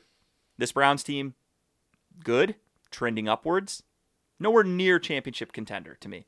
So I, I I expect us to lose tomorrow night. I hope to God I'm wrong. I hope I hope I'm wrong every week because every week I'm going to pick against the Browns. If we play the Colts next week, or who you know I don't even know how the well we wouldn't play the Colts, but whoever, whatever the whatever the schedule goes, We would play Tennessee, the winner of Tennessee Baltimore next week if the Colts win t- today. Mhm. Um, or if the Colts lose today and Buffalo wins, then we would play. Buffalo. uh, no, we would play Kansas City next week. Mm, oh, that's true. Yeah, yeah, because we're the lower seed. Okay. Correct. Yeah, so I mean, Kansas City would smoke us. Buffalo would smoke us. Tennessee, maybe that would be a good game.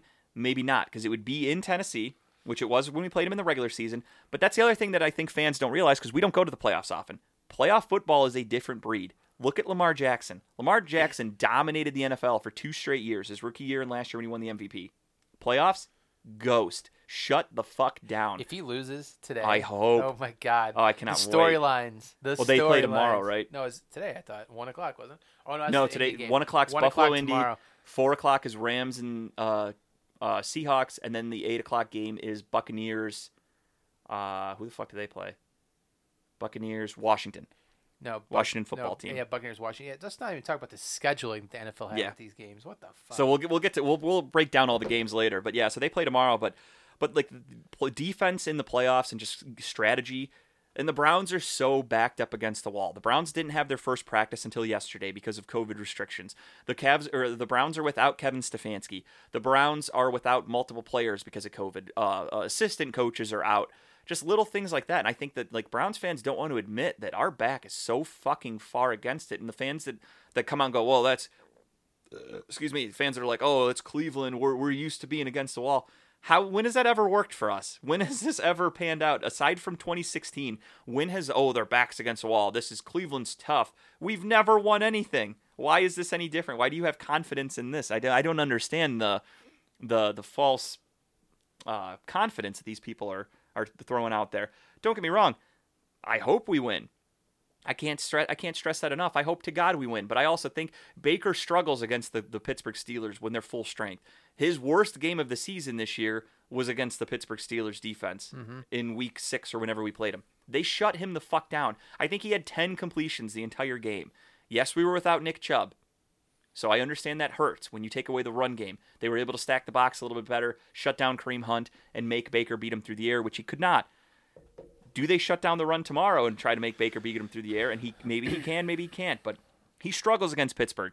When we played them last week, he looked decent, but that was against a lot of backups. That was without TJ Watt. That was without Cameron Heyward, as we said. I don't want to sound like a broken record, but there are variables to this. So to compare last week's Steelers game to this week's, fans are stupid if they do that. They're very, very stupid if they're thinking it's the same thing. At the end of the day, it's TJ Watt's defensive player of the year. Uh, it's bullshit though. He was out Bullshit. last week. He gets blocked by tight ends every fucking game. I don't want to hear. It. I agree, but Um, but the thing is, it's NFL. he's a great player, though. Oh, Well, I, mean, I, he's a can't- great player. I get it, but I feel like there's some fudge stats in those stats of his. But I, I just think it's a it's a he gets a benefit of playing on such a great defensive line that you can only block so many people. Right, Like, don't get me wrong, he's a great player even without these guys. I'm not saying taking Yeah. that away from him, but but yeah, when you have Cam Heyward for most of the year, he had Bud Dupree on the other side. These guys are also really good defensive linemen. That helps. Myles Garrett's out there with with Olivier Vernon, who is hit or miss. Sometimes he gets to the quarterback maybe once or twice a game. He doesn't he doesn't create the same uh, disturbance as guys on the Steelers do. Same with Ogunjobi and Sheldon Richardson. They have their moments, but a lot of times they don't. The Steelers guys, it seems like they're consistently the same. And that's what helps. That's why the Steelers are a Right. consistently good team. That's why the Browns are not. Um, I mean, I think not taking anything away from Myles Garrett. He's also a great player, but I also think the COVID's affected him. Oh, he God, tested his- positive for COVID. His gameplay he can now, barely breathe. His game now is he's out of breath by like the. and I don't want to make excuses. I think I, I you know, I, I hope he does everything in his power to, to to get past this. I'm not. I don't want to sound like I'm going. Oh, poor Myles Garrett. He needs to step up for sure. Tomorrow, I need I need two sacks, maybe a strip sack from him tomorrow. I need him to be disruptive as fuck. I need him involved in the pass in the rushing defense. I need Myles Garrett to, to look like the number one overall draft pick. if he can get to Ben early and, and lay a hard hit on Ben tomorrow, Yeah. and make Ben think about every play he steps back that Myles is coming for him, that will help us because Yep.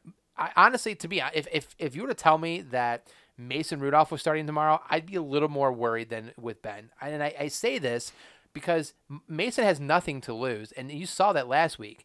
Yeah. Mason has an arm. He has he has a decent arm on him, and he can chuck that ball down the field pretty accurately too. Mm-hmm. Ben doesn't have that strength much anymore. Like one or twice a game, he can get him Yeah. down the field. But notoriously this year, Ben has been what a dink and dunk type quarterback, all over across the middle, short passes here and there, screen passes. He doesn't have the arm strength like he used to. So if he if Myles gets to him early, in my opinion, of course people are going to listen to this, but this guy's making shit up. No, I think if you get to Myles early, then I think I mean to to um, Ben Roethlisberger. Ben early, I think you're going to get in his head. And that's going to help us. It's going to help our defense because he might have some underthrows, some interceptions, and, and, and things like he did when we played him in the first time we played him.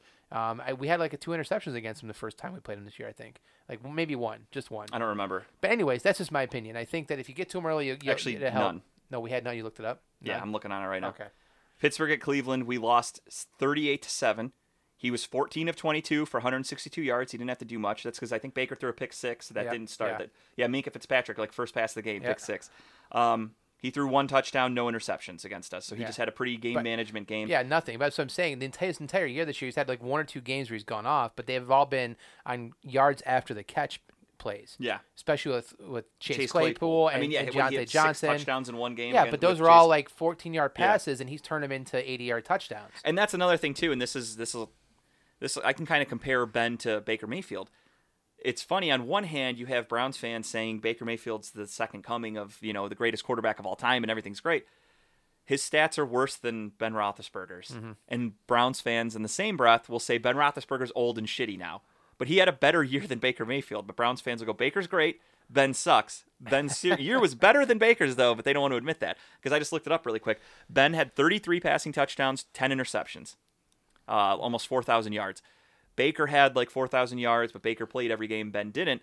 Um, Baker had 26 touchdowns and eight interceptions. Yep.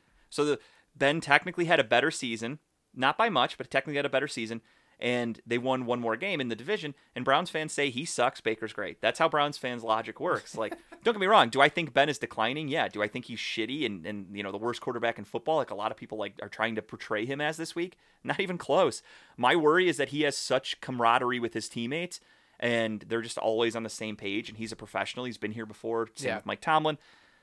I mean, I'm worried that he can hit. I mean, they- can dink and dunk us all, dink and dunk us all day because of our our depleted defense. Mm-hmm. We have injuries. We have you know the COVID shit.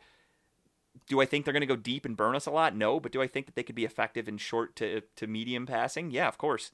And and that's again, this goes back to Browns fans just being completely unrealistic. They would brag for like a couple weeks span. They'd be like, "Oh, Baker's the best. He's thrown ten touchdowns over the past two weeks." And it's like, well, because he threw like six in one game. That's awesome. Don't get me wrong, but don't act like he's like consistently like three touchdowns a game like Yeah. Patrick Mahomes.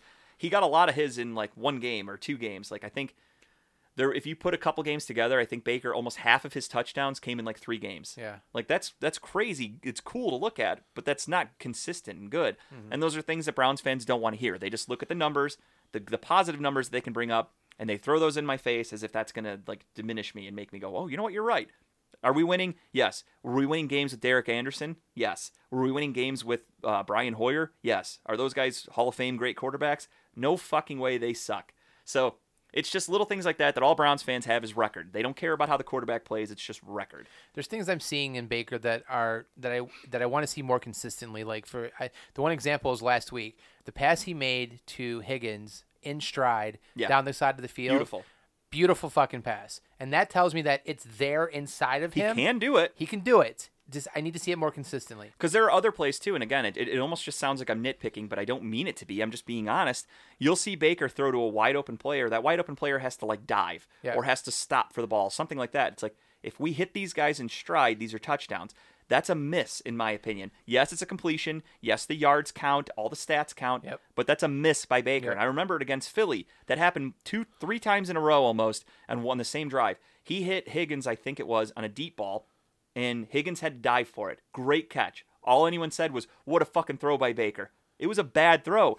Higgins, if he could catch it while on his feet, it's a touchdown.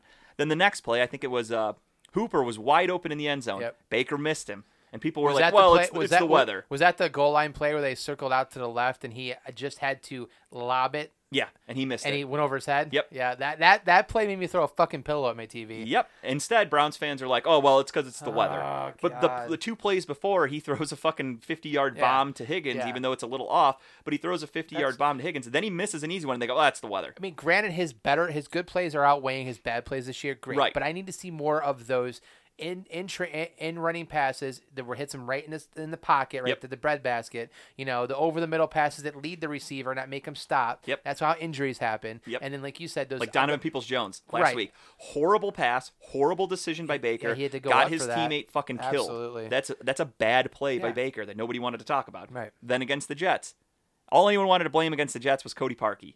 Cody Parkey missed an extra point and a field goal, four points. Baker turned the ball over three times.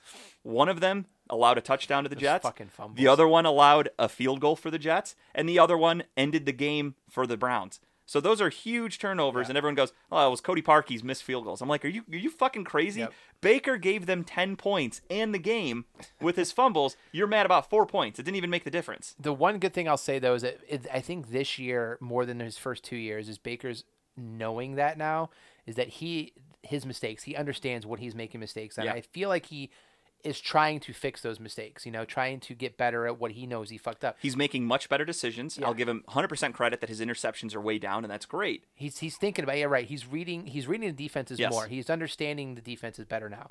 What threw him off last year when defenses were, were running those scheme plays where they would fake the blitz but back up? That's what threw him off a lot last year. Yeah. That's not working as much against him this year. He's actually reading that, understanding, which is great. Shows improvement. He's not sliding backwards. He's just not moving forward as quick as we probably want him to.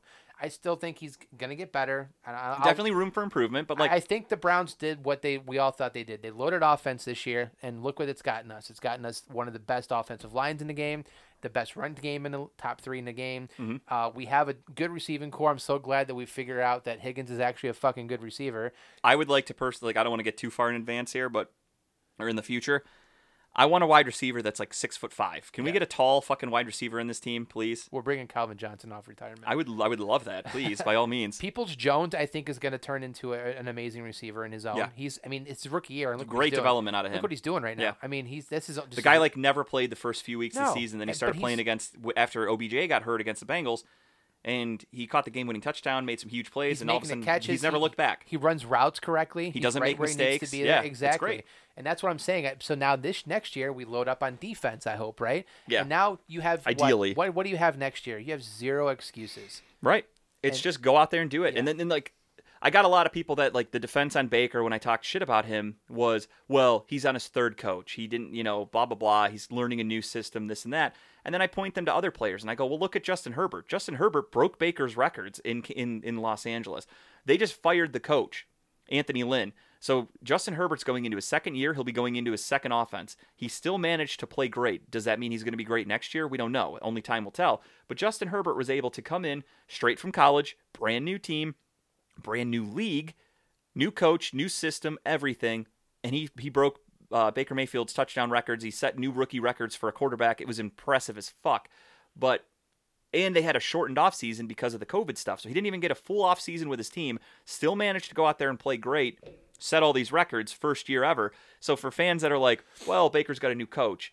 I would listen to that. I, I listened to the the you can blame the coach to an extent last year for sure. Freddie Kitchens was a fucking joke of a coach, so that I understand. Did Freddie Kitchens throw the balls? No, Baker did. So the inaccuracy and stuff that is on Baker to me. But with Justin Herbert, it's the same thing. Fans are like, "Well, you got Baker's in a new system." Well, so is so are rookies, so are other players. Uh, I get it. He's a Hall of Fame. It, it's never gonna even compare player wise. Aaron Rodgers last year, brand new head coach Matt Lafleur, went out there played great. Technically, it was it was one of Aaron Rodgers' worst years ever last year, but it's better than we'll see in most quarterbacks ever in their Yeah. career. Yeah. And then this year, Aaron Rodgers. I don't want to toot my own horn, but uh, I picked him to be the MVP before the I love season when you say you started. don't want to toot your own horn, I, I'm just because I'm but sarcastic. yeah, you I just love fucking tooting. lay into your own Toot horn. toot, motherfuckers! I love tooting my own horn. so yeah, Aaron Rodgers. I did say I think that them drafting Jordan Love would put that chip on his shoulder, and I think it did because he fucking killed it this year, just lights out. But uh, we'll get back to that another time. We'll talk more about the the rest of the playoffs another day. But but yeah, just in terms of Baker again, I love the guy. I want nothing more. I have he is the main picture in my basement of my Browns memorabilia. It he is. is. the centerpiece. I want him to be fucking awesome. I own more Baker stuff than any other player on this team. But I'm allowed to be critical because I demand excellence for my quarterback. I want I understand Baker will not be like Patrick Mahomes probably, but I need him to be close. If I want a championship, if you want a championship, you need him to be close. You can't settle for, well, his stats are comparable to Alex Smith or Kirk Cousins, someone like that. Those guys don't win anything. I want his stats and his gameplay to be comparable to a Rodgers, to a Mahomes. He needs he's a number 1 overall pick. Yeah. You play like it. Play like a superstar.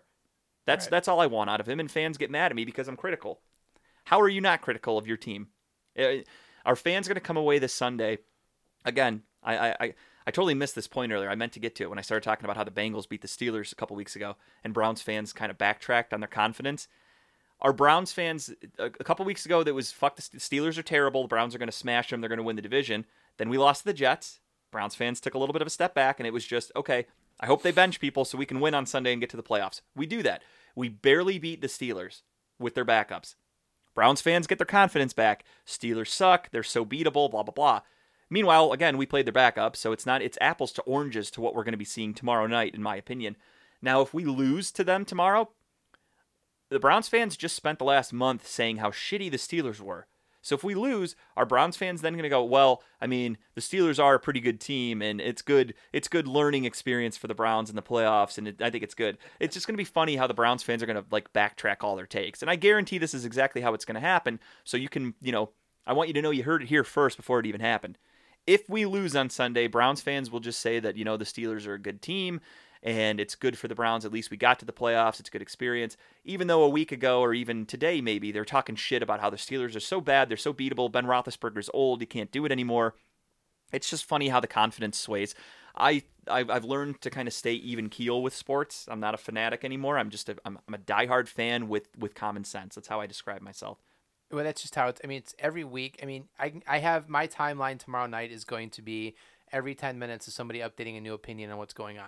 Yeah. Baker makes a bad pass, he's trash. Baker makes a touchdown. Let's fucking go Browns. I don't go play by play. I- Like it- that's I swear to God, there's like there's like five friends of mine that I follow on Facebook that it's every they probably post every every, pass. freaking play. That's the number one reason why I won't watch games with a lot of people or I won't watch games at bars because I don't want to hear the person go, "Who the fuck was he throwing to?" or "What do you do? Why didn't you make that play?" And it's like you don't understand how hard that a certain play. Like if a guy jumps ten feet in the air, the ball tips off his fingertips. He tried everything he could. Why the fuck didn't he catch it? It's like well, because it wasn't catchable. Yeah. And like I just can't listen to people that are just absurd. and that's like why, that. That's why I, I, can't I do sometimes put an opinion out. Sometimes, like last week, I, I put out trash because I meant it, and I'm sorry to anybody disagree with me because they played, they were playing like trash. Yeah. And that's my the trash play calling, trash offense play, trash defense play. It was just all around trash. We Yeah. didn't deserve to win last week. No. at all. We should have lost that game. Yeah, I agree. And we gave we it just it's my opinion and, and of course the entire week and and when we found out that we had COVID and Kevin Stefanski I made the joke and said you all fucking deserve it because you all were happy enough just getting into the playoffs. Yeah.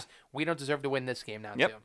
And then, you know, I got I got a couple guys that that took real offense to my Baker criticism, and so when Baker plays good, it's funny how how fair weather they are. When Baker plays well, they send me memes and shit on Facebook and comment and say, "Oh, how you feeling today? Baker played great," as if I'm mad about it. Right. I'm happy that he played great, but when he's bad, take the fucking crow back when I send it to you. Instead, when we lost to the Jets, I commented on this on one guy's post that that sends me Baker shit all the time. Oh, he was pissed. He's like, "You're a fucking fake fan. You're happy they lost." I'm like, "I'm pissed they lost." But you're blaming the kicker. I'm blaming fucking Baker who fumbled 3 times. And these people are like I think it's just Jess and Tara. Okay. They might have shown up uh, simultaneously. That's cool. And uh, so I'm telling people, I'm like, you know, you, you can't talk shit about Baker when it's for me. When I w- when if- when he's bad, I talk shit, and you're mad about that, and you're telling me I'm a bad fan. Like you, you can't have it both ways. You No. can't rub it in my face if he has a decent game, and then when he blows it But against when the you, when you throw it back in their face, they get offended. They're, oh, they they're get ups- so they're- they're pissed. That's when they tell me I'm not a real fan. they they're upset with you. They tell me that I'm happy we lost, all because things I said Baker does, he did, and it cost us a game. Yeah. They're mad that I pointed that out, Yeah. and it's because I'm a fake you. fan. How dare you? I was fucking furious they lost to the Jets. I have fans that are friends that are New York fans in general. They're Jets fans, Mets fans, etc. They're super ecstatic. They got they got Francisco Lindor. It's funny because it was all within within a two week span. The Knicks beat the Cavs. Yep. And I was texting them that day, and I'm like, "Hey, fuck the Knicks!" Like I'm talking shit just because it's funny. The Knicks beat the Cavs, so they're they're loving that. They're talking shit to me back. I, I take it. It's funny. We play the Jets. Jets beat us. They're talking shit. They're saying, "Wow, Cleveland's getting fucking owned by New York this week." Then we traded fucking Lindor to the got Net- owned Mets. even more. They are just loving life, rubbing it in my face, and I take it on the chin because that's what you do as a sports fan. Yeah, I'm you- not getting mad at them. These are some of my best friends. I You- love you- hearing it. You bite you bite down bite the bullet and you But Browns fans just don't want to hear any criticism about Baker. I had people like nonstop on Twitter. My Twitter account got blown up by people, strangers, people I've never even met, just because I was critical of Baker. Do people just save your name and just wait for that day to get back at you or what? No, I've never gotten. I haven't gotten anything from these people since. What happened at the time was, uh, it was right after. I think it was right before the Jags game. I think there was somebody posted a picture of Kevin Stefanski and Baker Mayfield, and it said like, "Looking forward to these two leading the franchise for the next ten years." There was another coach in the background, Chad O'Shea. I think he's our wide receivers coach. All I did was I retweeted it and I commented on it and I put, yeah, Stefanski and Chad O'Shea will probably be here for the next 10 years. That's the only two people I see in the picture worth keeping. And somebody like tweeted. Oh, I saw that. I remember you- when you tweeted and that. the guy who tweeted it, I didn't follow him. Somebody retweeted it in my timeline. I don't even know who the fucking guy was. It's one of these like Cleveland fan Twitter accounts, whatever. So I tweeted that just being a dick.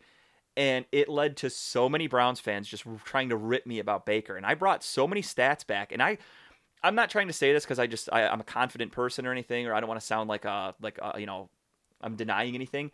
I owned all these people in these arguments to the point where they didn't have anything to come back with other than the record. And I'm like, the record's great. Baker's completion percentage is down. He's missing wide open people. I'm like, I'm only being critical of Baker Mayfield's play. He needs to get better. And they were just, they were, oh, they goes, well, we have nine wins at the time, or, you know, whatever, eight wins, whatever the fuck our record was. I don't even remember when it all happened. But and then they would go to the weather thing when I would say, you know, his, he hasn't thrown a touchdown in a month. He, he's not doing great. Well, the weather. I'm like, well, the weather was bad for the opposing team too. And Derek Carr threw a touchdown. Deshaun Watson threw a touchdown. Carson Wentz threw two touchdowns. Baker threw zero in those games. Did we win two of them? Yes. But still, it's possible. Baker needs to play in cold weather, in, in rain and snow and wind. He needs to be able to do that. And these people are like, well, well, we're winning. Who cares? Like, you, you don't care now, but when we go to the playoffs, if it's a snowy game and Baker sucks, you're then going to bitch. My ultimate fantasy is to get to a AFC championship or something where we're in Cleveland. It's like five inches of snow. Yeah. I would love to be at that game. I mean, obviously the AFC is dominantly on on the the East Coast, but think about it. Look at the future of the NFL for the AFC. Patrick Mahomes ain't going anywhere in Kansas City. He's going to be in our way to a Super Bowl for years to come. That's cold weather in January. Lamar Jackson. Lamar Jackson. I mean, I don't think we'd ever see him in the late late part Joe, of the playoffs. Joey Burrow. Yeah, them they're a little early, but I'm even going with just Josh Josh Yeah, Allen. Allen too. yeah, Josh Allen, it's it's it's it's real fucking cold and snowy in Buffalo this time of year. And those are just things that Brown that fans don't think about. Like Baker needs to know how to play in this kind of weather because you're gonna have to go through it if you ever Yeah. won a Super Bowl. And just because I bring it up this year about how he sucked in bad weather, he needs to work on that. You're a fake fan. You hate Baker. Like, what the fuck's wrong with people? You can't accept any criticism. I'm sure behind the scenes, the coaching staff is telling Baker these exact things that I say. You need to work on your footwork. You need to play better in this situation. You need to protect the ball. Yep. But because it's behind closed doors, they don't even think about it. Yeah. I say it out loud. I get shit. Yep. Well, that's just because no one likes you. Nah, I don't care. Fuck them. I don't like them either. That's why I talk shit to random people on Twitter all the time. I don't give a fuck. I'll go toe to toe with anybody. You have that love hate face, and a lot of people just tend to hate it. I guess. I'm okay with that.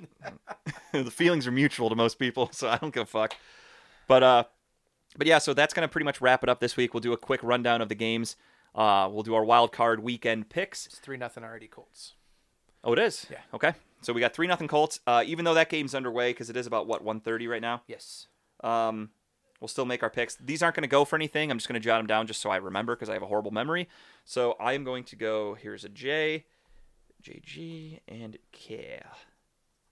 All right, I'm going Buffalo in game one.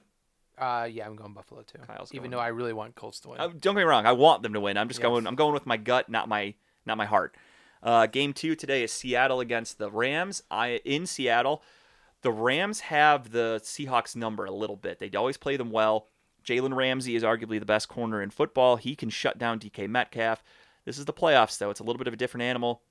The Rams are banged up. Is Jared Goff even playing? I'm honestly not I sure. I don't know if he is because I could have sworn he's questionable. They Yeah. had the backup. They just had a, a thing yesterday on ESPN about it. Uh, the backup's been taking first string. Yeah, reps. because for those of you that don't follow it that much, Jared Goff just had a, a thumb surgery, if I'm not mistaken, a Yeah. couple weeks ago. So he missed last week's game, which was huge. It was a winner go home game. It was the the Rams against the Cardinals. Winner goes to the playoffs. Both starting quarterbacks were hurt. Kyler Murray played injured, got banged up, had to miss a quarter or two, and then Jared Goff missed the entire game. Rams were able to come out on top. So just because of that, I don't think Jared Goff is 100%. Uh, I'm going to go with the Seahawks at home. yeah, I'm going with Seattle too. But it's a it's a pick'em game. The the the No, the, I think it could be close, but the it- line's only three right now for Seattle. I think it really depends on how healthy Jared Goff can be, and I think that's the scary part is the Rams kept it under lock and key. Yeah. So we don't know if Jared Goff's even going to be playing, if he's going to be healthy, what he's going to look like. Yeah, I'm so I'm just going to go with the Hawks, just on a strictly gut instinct, gun to my head. I have to make a pick tonight. Tampa Bay at Washington. Washington snuck in, won the NFC East. They're below 500. It's embarrassing that they're even in the playoffs and that they're a home team, but they're going up against Tom Brady and the newly revamped Tampa Bay Buccaneers. Fun stat for those of you that don't know: Tampa Bay this year is one in four, I think, against playoff teams, or maybe it was just plus 500. So the the Washington Football Club doesn't even count because they're not plus 500. right. But Tampa Bay struggles against good teams with Baker Mayfield. Their only one win was against the Packers. And what does Washington have that's pretty decent? Amazing defense. Yes. Their D line is fucking incredible, arguably the best in football. I feel like Their secondary's Young good. Chase Young wants to eat. So part of me wants to pick the Washington I'm Redskins. Washington. Are you? I'm taking the upset with Okay. Washington. I'm really. I'm going. Tampa Bay I mean, just that's because. a smart pick, but I really want. I'm going to go the opposite side. I want. I want to see. Okay. I want to see Chase Young take a piece of Tom Brady. Do I think they're going to make it closer than a lot of people think? Yes. Do I think overall Tampa Bay just has better firepower? Yeah, absolutely. I'm going with Tampa Bay. It's a dumb pick And for me, but I want to see it happen. Until I see Tom Brady lose in the playoffs, like look bad in the playoffs, Yeah. I can't pick against him. Even on a new team, even with Bruce Arians and not Belichick. So what a story that would be. though. Washington oh, it would be awesome. Upsets. I That'd mean, be. I, I, don't get me wrong. I want nothing more than Tom Brady to be out of the playoffs. and that I'm offensive that line for Tampa Bay is not the greatest. It's not the greatest. It's it's decent. Um, who was their rookie? Tristan Wirfs. Yeah, he's, he's yeah, guarding. he's been playing really well at left tackle, but he's going against Chase Young, Yeah. and Chase Young is no fucking joke. He's That's not. A, Jason's not a rookie. He's a rookie, yeah, but he's not a rookie. He's arguably he's already the best defensive end in football almost. Yeah, so he's not a rookie. Rookie. So yeah, so that's that game. Tomorrow, one o'clock, we have Baltimore Titans and Ravens, yeah. Titans. Uh, Titans are at home. If you remember last year, Titans Another ran all over Baltimore. A pick 'em. three. Yeah. Uh, just because of his his history, and I, until proven otherwise, I'm going Tennessee. Uh, yeah.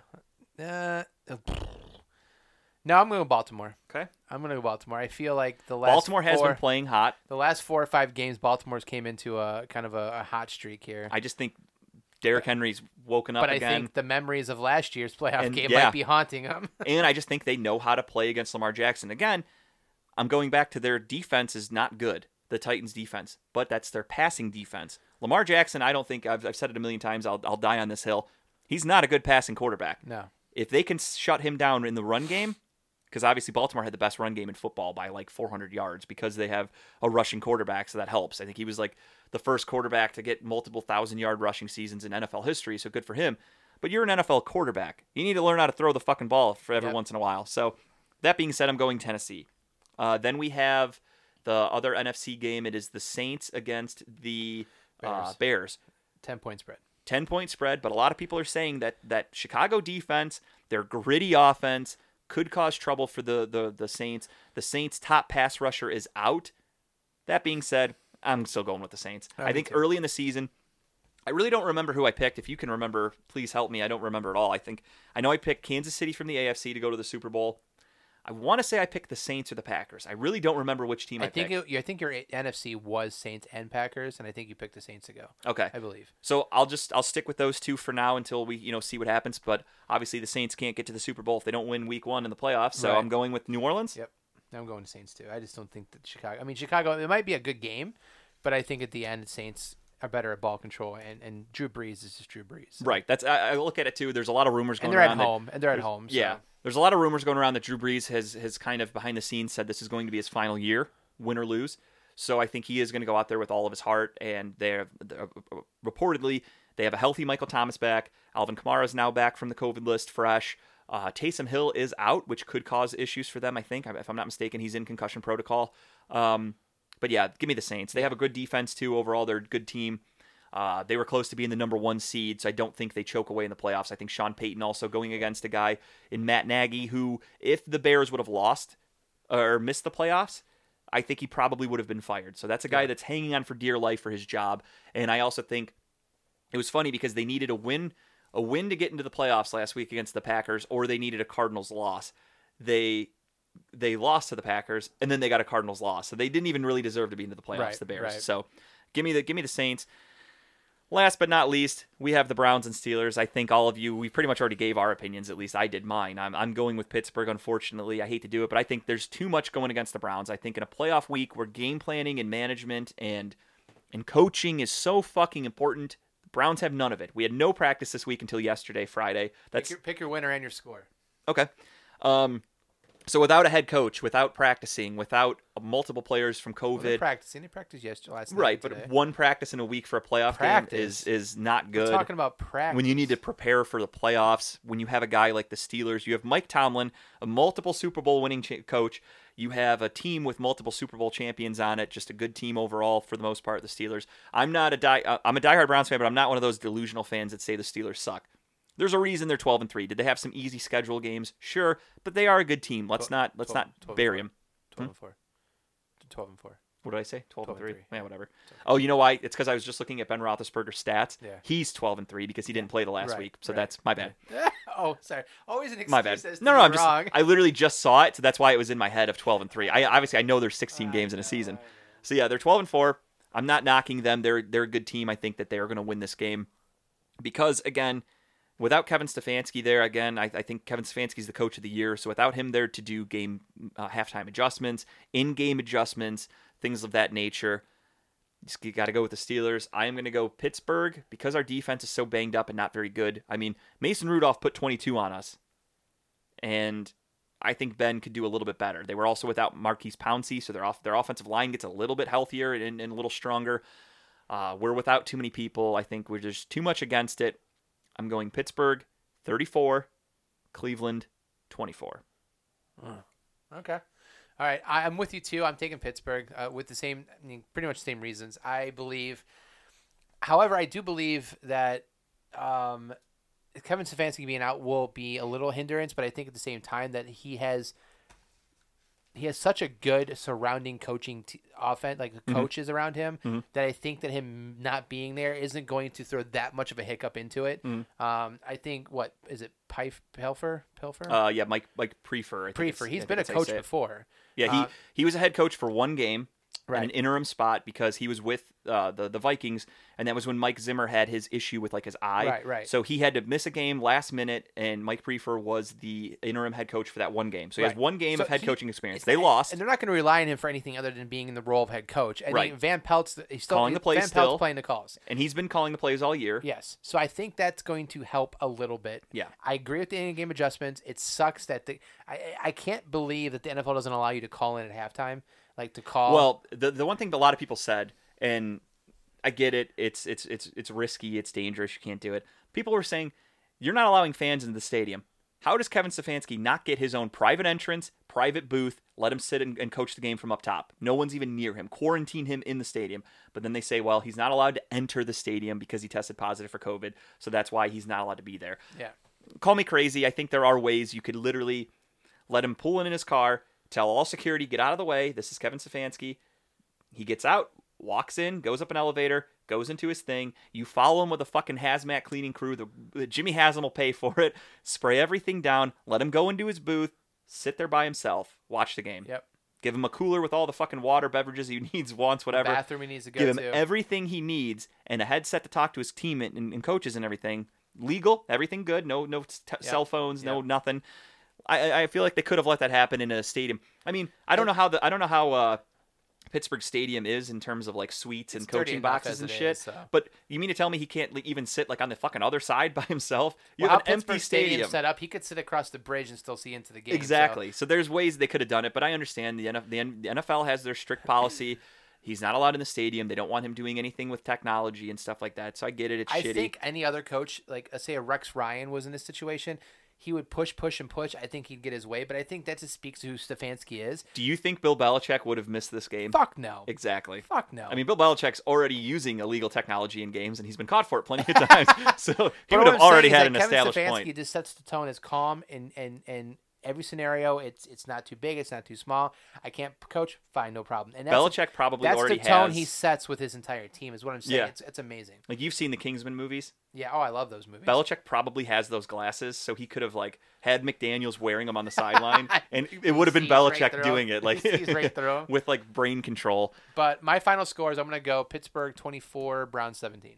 Okay, a little low scoring game, a little bit. I just think the Browns are gonna be a lot hyped up. I think they're gonna make some defensive plays, but at the end, I think it's going. To. I, I do agree. The 24 for me was even kind of tough to put up there. Yeah. I like seeing the Browns scoring Yeah. 24 could be tough because with Heyward, with TJ Watt, it does hurt our our, our, our our running game a little bit. Without Joe Bitonio, that hurts. That's a killer. So if we can't establish the run game and really get moving, I think it is going to be a long day and a low scoring day for us. Um, so yeah, that's it. I mean, it's, Go- a lot to catch up on, but hope for the best, prepare for the worst. That's the only thing you can do as a Cleveland fan. we'll see. We'll see what happens, and then go go Browns, go Ohio State Monday. It's a nice football weekend, Saturday, Sunday, and Monday. Yeah, Super unfortunately, we are weekend. downers because we have both Ohio State and Cleveland losing in back-to-back nights. we but do. Uh, Bills are now up seven to three. By the way. Okay, uh, that could be the end of it for the Colts already. But uh, but yeah, we're gonna log off here. We're done. Uh, I'm gonna upload this episode for all of you motherfuckers, and we're gonna I'm gonna watch some football. So Same here. Right, everybody, Later, we'll talk to you soon.